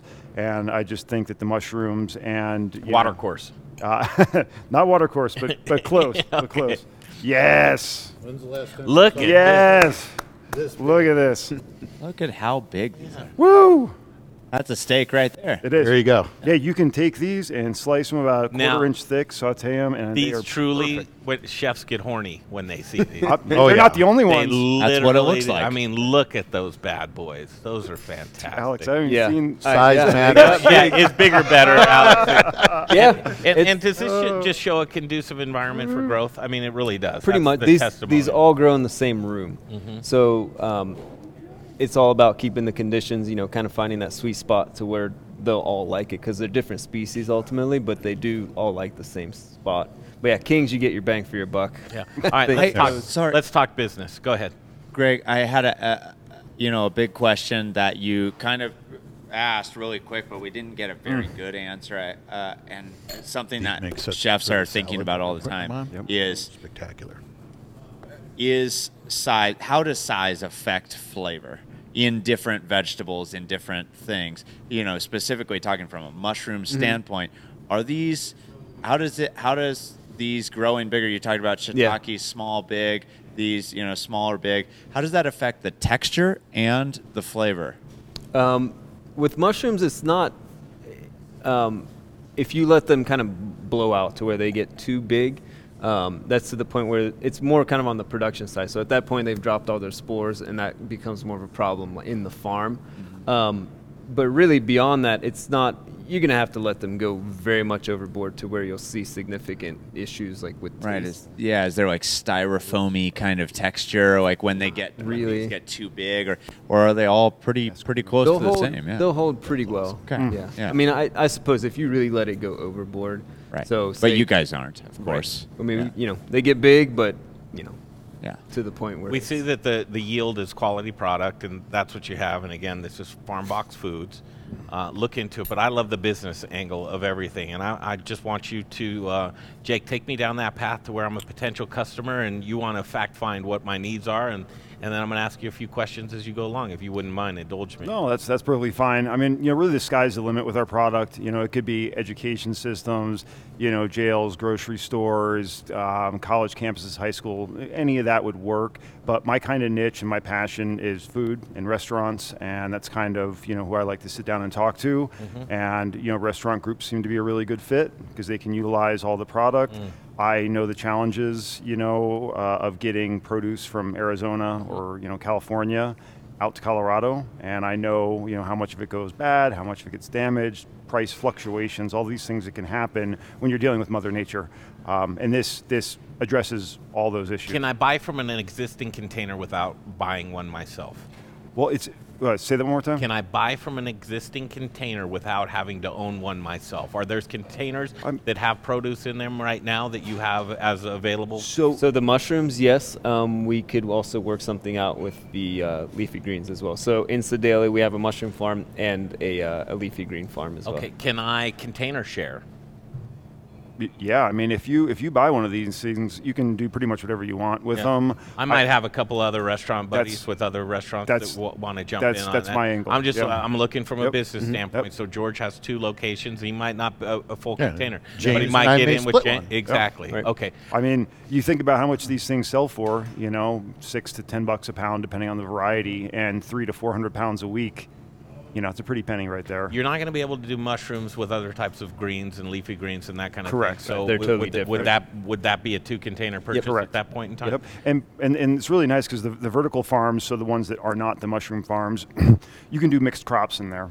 You know, let's say your needs are different depending on the season, the menu, you know, whatever the case may be. You can mix crops in these containers, so you can grow. You know, I, I think it'd be smart to grow, you know, herbs, microgreens. Um, you know, all these things are really expensive. All these things that get damaged really quickly, um, and you'll have them right outside your, you know, front or back door. Um, and I think it'd be very convenient. When I buy a product, support is very uh, important to me after the fact. If I was to purchase a container like this, and I'm just a novice farmer, but I'm a chef and I know what I like, is there any support uh, internally with your infrastructure that's able to walk people through the phases that they would with a container like this? Yeah, so um, you know, right off when the farm is delivered, we help. So we we have a couple services. When One the is farm is delivered. Yeah, That's a good day, isn't it? when the farm's Good- delivered. good day for everybody. Yeah. Absolutely. So yeah, we make sure it's installed, and you know we work with people beforehand with architects and everything, to make sure the site is good to go, and then we offer training on site too.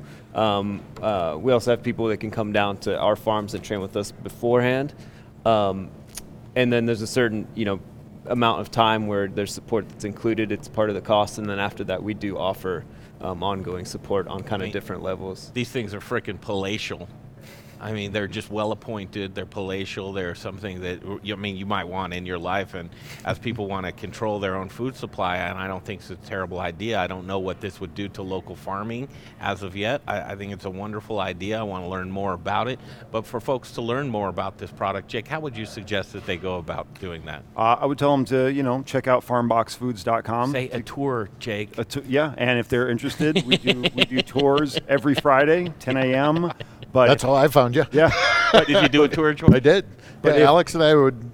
If 10 a.m. doesn't work for you, uh, just let me know and we'll make something work. You know, I have a feeling they'll get the show it around to you 10 a.m., 10 p.m., Monday, Friday, Saturday, Yeah. whenever. We're They'll- flexible. They'll accommodate you for sure. It's a really cool Yep. idea. What else would you like folks to know? I always give an opportunity for uh, end of a segment to give that elevator speech. 30 to 60 seconds of why you should do business with us and take a look at your product. Pressure, pressure's, pressure's on, what man. would you like to do? Um, you know, I say in this day and age when sustainability, you know, organic, um, local, all these words that everybody's Consistency. consistency Yep. and very affordable price. This addresses every single one of those.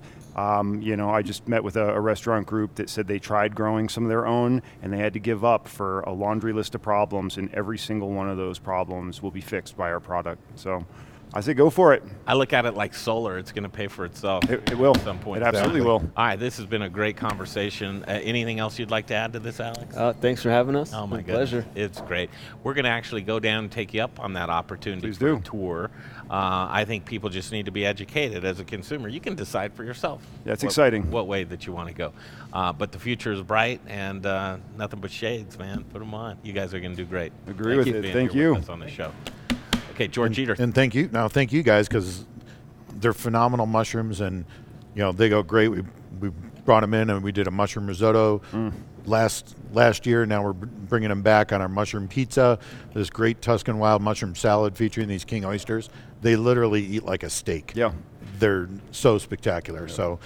Kudos, guys! When I find a great product, I want to show it off, and it's Love it. local, Yeah. Love it. and it's spectacular. So, love mushrooms. Yeah, as a uh, balcony jalapeno farmer, I'm going to see if I can get one of these containers on my balcony. Yeah. Might not work. Figure it out. We'll figure it out. We'll do a special design for you. Thank you. We're going to take a break. We're going to come right back. I'll tell you what, there's a topic that we've been kicking around a little bit. Where are the restaurant employees? Where are all the workers right now? It's time to get back to work. And I don't know, did they all jump ship? Did they go to a different industry? Where, uh, where are these folks? And I think the conversation's real.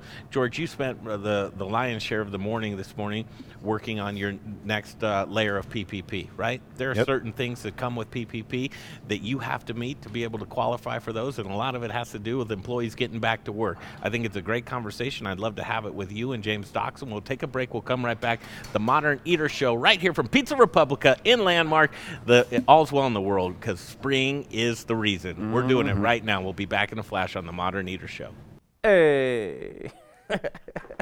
What's going on, everybody? This is Brother Luck from Lucky Dumpling, 4 by Brother Luck in Colorado Springs, and I am rocking with the Modern Eater. You're watching them, you're tasting them, you're knowing everything there is to know about Colorado. Hi, Charlie from Bruz Beers here. Our new Belgian Abbey 4 pack is a mixed package of the four core beers made in Abbey and Trappist breweries in Belgium. So we have a single, a double, a triple, and a quadruple in one package. Now, quadruples are the emperors of Belgian monastery ales. They're dark in color, uh, with a dense tan head, and alcohol ranging from 8 to 12%, so they're pretty strong.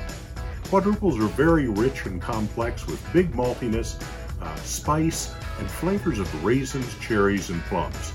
Alcohol is apparent in the mouthfeel, but not overwhelming, uh, even at 10.5% ABV. So the finish is long, complex, and dry, and they're great beers anytime, by themselves or with hearty foods. Pick up your Abbey 4 pack at either Bruz location, 67th and Pecos, or at Colfax in York, and at fine liquor stores throughout the Denver metro area. Take home some Belgian style badassery today.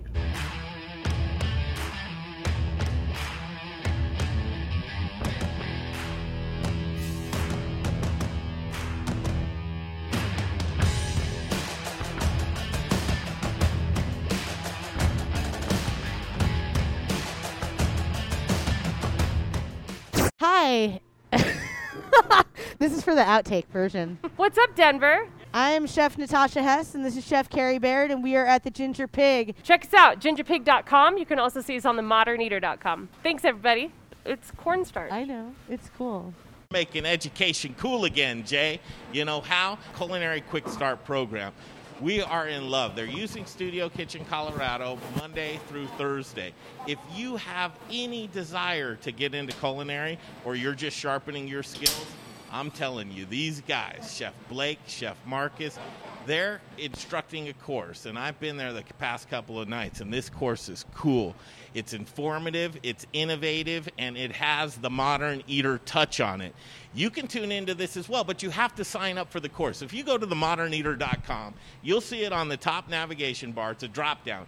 Emily Griffith Culinary Quick Start all of the stuff that we're doing and sign up information is right there for you. It's a gimme, it's free to you. It's like the cooking classes you pay for, don't pay for them anymore. You just sign up, and what is the best part of this thing? We got jobs for you. The troops are rallying, the community's getting together, and there's a baseline.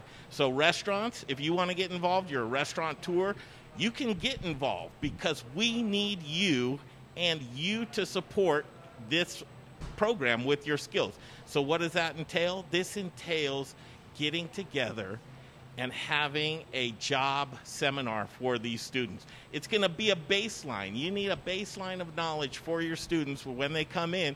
You know they're going to be able to handle a line in a kitchen.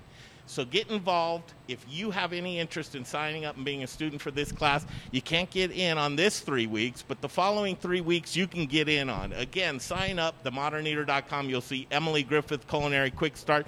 But we want you to join the revolution of making education cool again. Okay, back to Elevation Food Service Reps. Hi, I'm Amber with Strohauer Farms, and I'm just here to remind you that the best potatoes are grown here in Colorado. Goodness elevated. Thanks for watching the Modern Eater Show.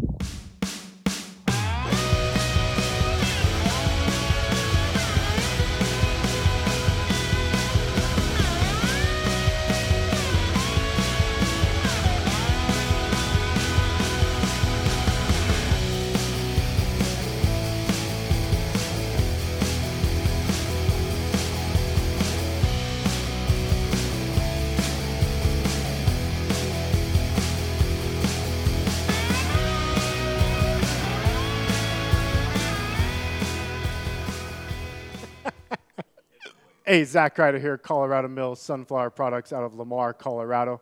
Your only local source, grown from a local crop to produce a local oil for local chefs. You can find it at Shamrock Foods, What Chefs Want, Seattle Fish Company. Uh, let me try it one more time, then we'll see. Hey, restaurants, we're glad you're reopening. From Colorado Mills Sunflower Oil, we'll see you soon. First, we partner with the best farmers in the world, and then we tell them, we will take it all. Process whole spices daily, blend custom spices to order, keep it fresh, safe, and flavorful, all so that you can get back to doing what you do best. So, whether you're a restaurant, a food manufacturer, or an at home cook, be sure to visit The Spice Guy at www.thespiceguyco.com. Hey, Modern Eater fans, I'm Don Trobo with the Annex by Ardent Mills, and I just wanted to give you a heads up about some of the great things we've got going on locally in the state. We're headquartered right here, and we're working with farmers in the San Luis Valley to bring you amazing Colorado quinoa. It's just like the South American stuff, but grown locally. We've got transitional wheat flour that's grown by farmers in Colorado and surrounding states who are in the process of, of turning their fields into organic. So we're taking that transitional wheat and turning it into flour, and now it's available for you to cook and bake with. And last but not least, we're now cleaning grain berries in Denver. So things like spelt or wheat berries uh, or pearl barley, those are things that we're now doing right here locally and are available to you. Can't wait to share it with you. Hi, I'm Jeff Nations from Aspen Baking Company. It's really important right now to support local. That's why I support the Modern Eater. Now, back to the show. All right, welcome back to the Modern Eater Show. Wrapping it up right here at uh, Pizza Republica in Landmark and with my friend George Eder. Greg Hollenbeck. I know, what a great show so far. Thank you. James Doxson. I know, a disciple of George Eder. That's right. That's Just right. good friend at this point. Yeah. I know. And Learned that's- everything on it. We actually worked together at Pizza Republica Yeah. back in the Yep. day. Right now here. he grew up and he's like Grew the up. super main, like crazy successful chef. I grew up. Yeah, I was. It was child labor back then. Yeah. Yeah. he was 12 when he started working for us. That's right. High tide raise all ships, and that's so cool watching, supporting, and then just blossoming into a very full career that you have right now at Vibe Concepts as a culinary director.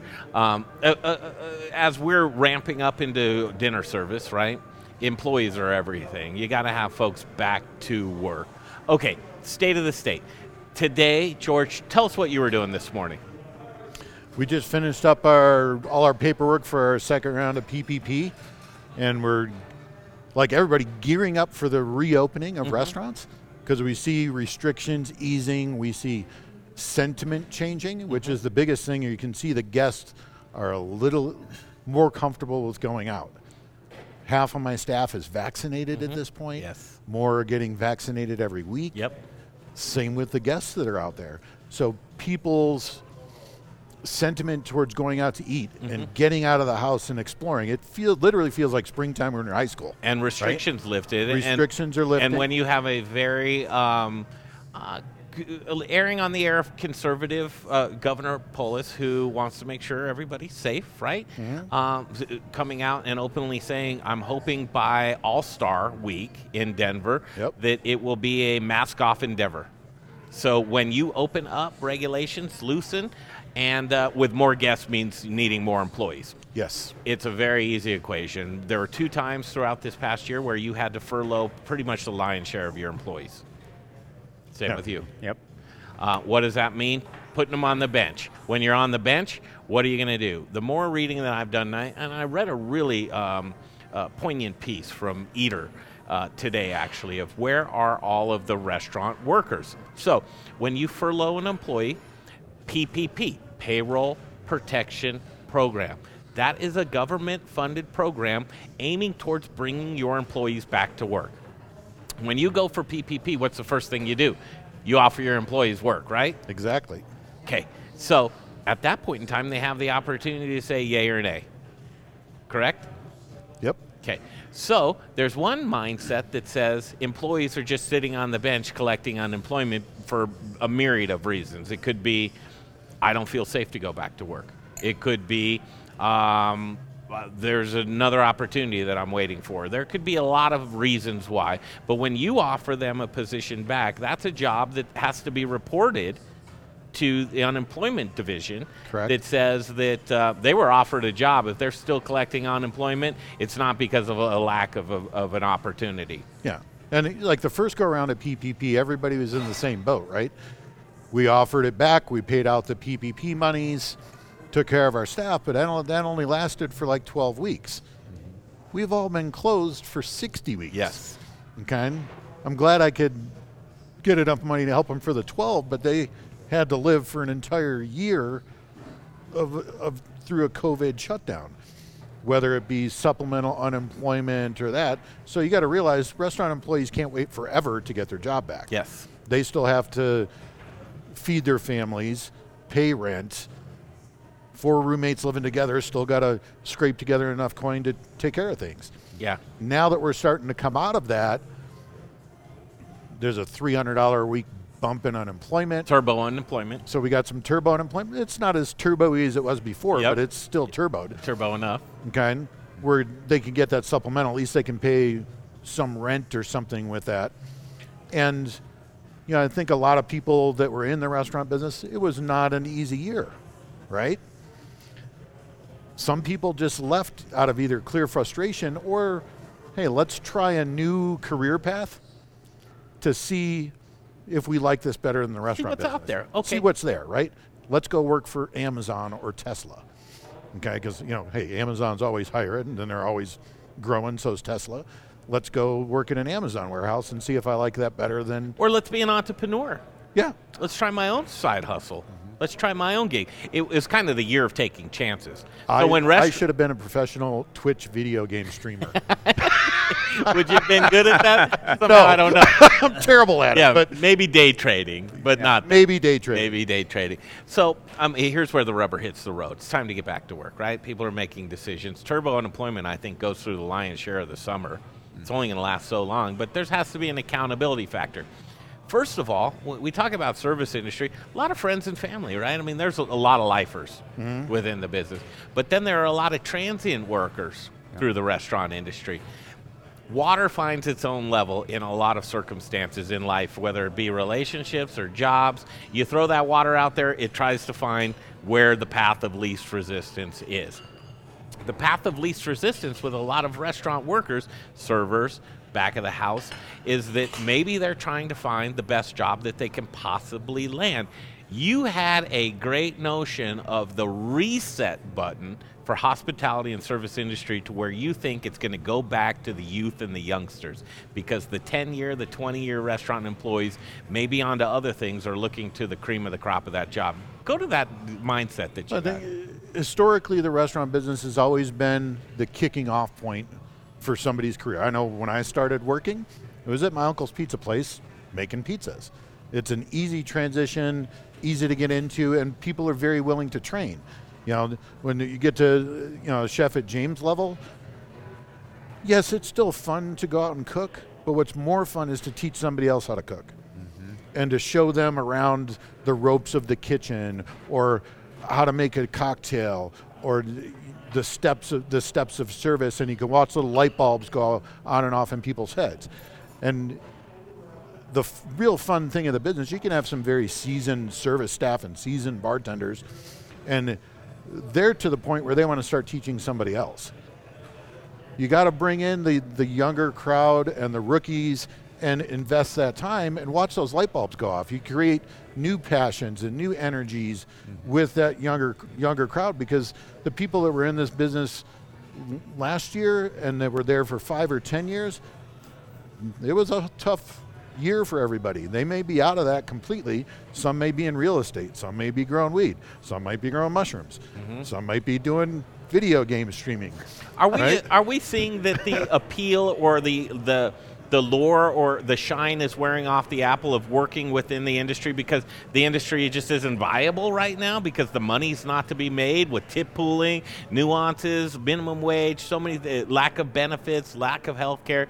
Are we seeing a, a correction that's happening right now, Chef? Uh, I- I don't know. You know, th- a lot of what I've seen in social media and a lot of people's posts and a lot of people's discussions that I've been hearing around lately is, yeah, a lot of industry people, whether it's line cooks or servers, um, are upset or disappointed by the wage uh, that they're that they were making, and I don't know if that's in relation to how much money they're making on unemployment, and now they're spoiled um, and have have seen that. Um, I don't want to be negative about that. Uh, we also had the wage increase, of course, minimum wage uh, increase, which for tipped employees is amazingly high Mhm. uh, now, and they're making very good wages. Um, and we're definitely trying to be more competitive uh, with those hourly wages and on the cook side, non-tipped employees as Agreed. well. Now, so I, I don't know. Um, I, I think they a lot of people got a bad taste in their mouth. Um, is what I'm seeing, and I'm seeing a lot Use of you when you need me. Thanks a lot. Yeah. Furlough me twice. Yeah, exactly. Where's the loyalty? And- Why couldn't you stick with me? Right. Well, let's go to that question then. Okay, we talk about uh, now. You've you've got to romance me again, uh, and you're in a small margin business. I mean, um, making seven, eight percent off the bottom line as far as revenue goes. That's like unheard of. I mean, that's that's a dream. The margins are very small. What's the incentive, George? How are we going to get folks back to work, and how are they going to fall in love with the business again and making it a everyday way of life to where it's not just a transient job, but it's a profession. Well, I think one, we all do this because we love it, and you got to reinstill that passion.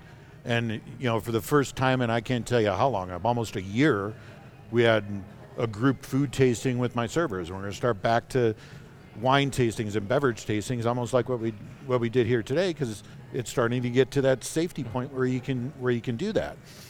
And as you grow that passion, you're going to grow people. And I think industry wide, we all need to take a hard look at the discrepancy between what the front of the house tipped employees make versus what the back of the house employee make and narrow that wage gap, which a lot of that is coming from the tip pooling area mm-hmm. where rather than your your kitchen guy making 15, 16, 17, 18 an hour, which I don't, you know, minimum wage, I don't care if they make it 17 you Isn't can't you can't hire a dishwasher for less than if for minimum wage minimum wages now nobody will work for that. Here's where it gets sticky because this is this is the quickening. This is the the evening of balance again.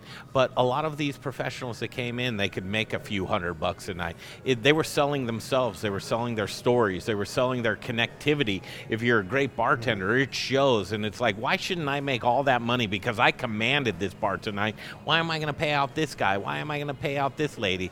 How is this going to all make sense for me? Is it going to become a day now to where hospitality is welcome to Jiffy Lube? May I take your order? How do you want your steak done? No, I still think you want that personal connection. And yes, there are some very talented servers and very talented bartenders. But you got to remember those talented servers and bartenders can't do with what they do without a talented busser. But why wouldn't I go to real without estate? a talented host, without a if you want to go to real estate, go to real estate. Where's your passion? I, I interrupted your train of thought because I think it's really good. You're saying that it takes a team to be able to make you highlight. Yes. To be successful, so why not take a team mentality to how the tips break down? Great point. Let's take a look around right now. Jay, grab a, a, a wandering camera because I want to show. Here's a Friday before dinner service, and look behind you, George. This is your team that's at work now. This is training at its at its at its finest. This is the quiet before the storm, and you don't Setting train right now. They're ready to go. What does it take to build a team right now post COVID? dedication is what it takes to do it. You just have to, you got to realize that everybody's an individual and you've got to keep approaching it like that. We're all in this together. And, it, you know, we're not going to open up our seating until we're ready to open up our seating for us, Yeah. regardless of what Polis says. It's, is my staff comfortable and do they feel safe? Mm-hmm. So if I've got, you know, one person doesn't want to give a vaccine and 99 who do, until those 99 are comfortable and fully mm-hmm. vaccinated, we're going to keep a distancing the way it is. I guarantee you know each and every one of these individuals, first names, last names, probably their mother, probably if they have any kids, what part of town they live in, what their uh, happiness is drawn from, what their hobbies are. Same with you, chef. It's it's a matter of building a team that's a family, and that's really the appeal to why people want to come back to the service industry. They call it misfit toyland, man, and I I mean. I wouldn't really necessarily disagree with that, but I also am very sensitive to the issue because these are a lot of my friends. And when you have friends that you see are suffering and reluctant to come back to the industry that they once loved because it pinched them, it squeezed them out of the business, how do we open that back up? I'd love to hear from each one of you. We'll start with you, George. What's the pitch to people to say, come back to work? I mean, think about it. Half of the restaurants are around that were before, and half of the employees of half of those restaurants are gone. They're gone. There should be an influx of employees with the amount of restaurants that are left. Where are the employees? That's the conversation we're having, George Eder. They've transitioned to other industries. You know, you, survivability. Grab this light. Talk to people. Survivability is everything, and people are born survivors. If you lose your job, you're going to go out and find another one. You got to figure out how to pay that bill. And if I can't fulfill that need in the restaurant business for you to be able to pay your bills, and Jeff Bezos did with Amazon, or you went to trimming weed, or you went into real estate, and you know, a great DJ friend of mine couldn't DJ, couldn't do weddings all this past year. You know what he did? He got his real estate license. He's selling houses. He's figuring out a way to make it work. Okay. But God And- bless you. You got jobs, though, George. You have jobs. You have people that you Yeah. want to come see you. You want to put people to work. What's the incentive to come work for George Eder? Because it's right now it's family, okay? And everybody asks me if I have kids, and I, I'll give them the same answer. They're all here. I have two wives, which are both restaurants, and when they're both up and running, I've got about hundred kids. Okay, right now, thirty-seven kids. Okay, so I got one wife and thirty-seven kids now. The other wife is sleeping, and we're about to wake up all the kids That's at the right. downtown Yeah. location. Okay, I love that. And uh, and that's it because I have you know my same daytime expo has been the same guy since the first day we opened. Yeah. and that coming in May is 12 years ago. So Rafa's been there the entire time. He's still there. You got those same stories, James. Yeah, Rafa. Oh my God. Yeah, Yeah. and he's and he's still there. And we try and just treat everybody fairly. And yes, we're going to have to address this wage discrepancy Yeah. and figure out how to make that work. And I think we, we've got a pretty good plan downtown that lets the kitchen make a little bit more, the bussers make a little bit more, and the service staff make more consistently. Because throughout this, you know, you hear a lot of gruff about tip pooling and that kind of stuff or tip share and then leveling out those It was wages. inevitable. Yeah, level out those wages, but it, it was inevitable. And I think the service staff and the bartender staff felt it most through COVID because they're not reporting all those tips and wages, so their unemployment checks are next to nothing. Okay? Where in the kitchen, yes, you're making 17, 18 bucks an hour. You've got a consistent wage. When you went to get your unemployment, with the boost, you were doing pretty good, right? Yep. So there's a definite catch 22. If this ever happens again, hey, you might want to be in a situation where everything's showing up on a check rather than taking it home or you know taking it across the street to spend it on a shot of Jameson and a beer. Totally. Right. Okay. So we've seen some of that too, and and uh, James Doxson, Vibe Concepts, yeah, and we we've seen some of that too, and and we definitely have gotten a lot of front of the house employees back, but the kitchen is really hard to staff right now. Interesting. Um, because they're making such good money on unemployment, possibly because Yep. they moved to a different industry, possibly. Um, you know, who knows? Uh, and and the big thing there, I think you touched on, is family, right? Mhm. It is such a family. It's, I mean, Vibe Concepts, we're all about the vibe. You have to have that good vibe between you and your staff, Mhm. between you and your guests, between you and your community. And uh, that family vibe isn't it's always going to be there with us. You know, it's always going to be there at, at restaurants that care, uh, like Pizza Republica and, and Vibe Concepts. And the biggest, the biggest point that I want to make is, is all of these employees that don't want to come back, maybe because they were hurt um, by the industry or, or, you know, soured. They're just, Just yeah, they have a bad taste in their mouth. You know what? That's fine. If you want to find another, uh, nobody's going to stop you from bettering yourself. Nobody's going to stop you from from from finding that next that next real estate job or or figuring things out on your own. Good for you. Good for you. But at the end of the day, you're not going to get that family vibe from any other industry. I agree. Than ours. I really You're not going to Yep. get that family vibe. So you're you're Yeah. going to come back. Eh, I'm not worried about it. Um, well, it, I mean, it, may- it may start at the beginning again with the youngster. Right, Right, exactly. And We're going to get it back one way or another. Yeah. But it's it's because of that family and It- that vibe. It's the evening right now, and, and truly, um, whether it's uh, just because more guests or uh, supplemental government uh, infusion of cash through and, PPP. And right now it's tough to get people to come in and apply because that big PPP stimulus check just hit, right? People are only a few weeks out. If you look at your bank account and it's full, you're like, yeah, let's go on vacation. Let's buy a big screen Yeah. TV. Let's string let's it out. Get new tires Let's for the string car. it out, sure. Yeah, let's you know, let's do this. I got a lot of a lot of friends in the business that hey, they got some pretty good sized checks. They're gonna you know go out, get a vacation, get this. Then I'll come back to it after I need the money. Yeah. Last point from me, though, and I'm to direct this to you, George Eder, because I think this is right up your alley. Here's the time now. The time now to where you have positions and you're looking through growth within your organization for folks.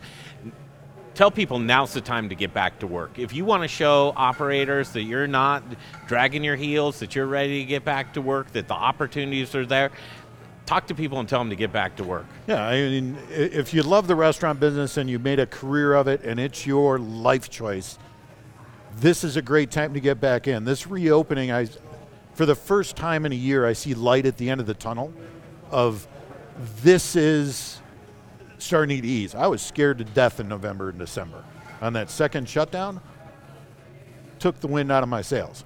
Now, I can actually see that we're easing back towards a state of normalcy. Mm-hmm. And I think once we get there, it's not going to ever go back to where it went to before. the longer you wait, the slimmer the picks the, the, the pickings will be, right? So when, when you engage yourself right now, and that's exactly what you guys are looking for. You're looking for those Yeah. people to say, I'm going to take the incentives. I'm going to get there because right now, a lot of the sentiment that I've been reading and with my ear to the ground is a lot of these folks are taking chances and they're saying, you know what? Maybe there's a different steakhouse across town that I can be in a better position that with my being comfortable at, say, Joe's Eggs house uh, that I'm going to take that chance. I'm going to go for that bigger and better job, and the opportunities are there right now. But you got to get back into them immediately. Yeah, you got to. I jump on it now. I think if you wait until June, July, those jobs are full. Yep. There's a Yeah. shuffling of the deck 100%. that's happening right 100%. now. Yep. Shuffle the deck. Where do you land? I'll tell you what, the Modern Eater Show, these are the discussions that we want. Uh, this afternoon's been a fantastic thing of delicious fare. We ate some of the best foods, a seasonal menu that came out. Things are changing right now, and to get back to normal, if you want to be in this business, I don't think there's any better time to get into the business or to rejoin the business than right now. It's opportunities aplenty, and everybody's on the same playing field right now.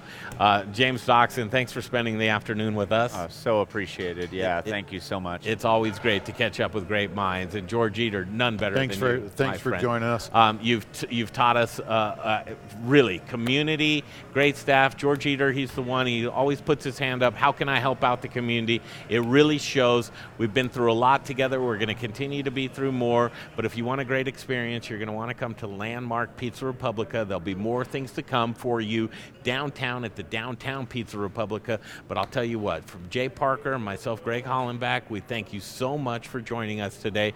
We learned about this great company. FarmBox Foods, and also talked to the Grape Juice Group, and uh, really Danny enjoyed Keefe. catching up with He's my Danny favorite. Keefe. He's a great storyteller. He'll be on the show some more. Uh, your staff here is fantastic, and one thing that you did so well is hang on to those key people. We did. They've been here, uh, and, and it's a testament to you, George. Thank you so much. Thank you. Okay, we're going to wrap it up right here. It's time for dinner service. This is what we train for, boys. Love it. Dinner Time to service and it. Friday night in the Mile High City. That's it. It's the reason for the season. Springtime, things are loosening back up. Support local, whatever you do, and get out to your local restaurant and have fun. Eat and tell the stories of your local community. The Modern Eater Show will continue.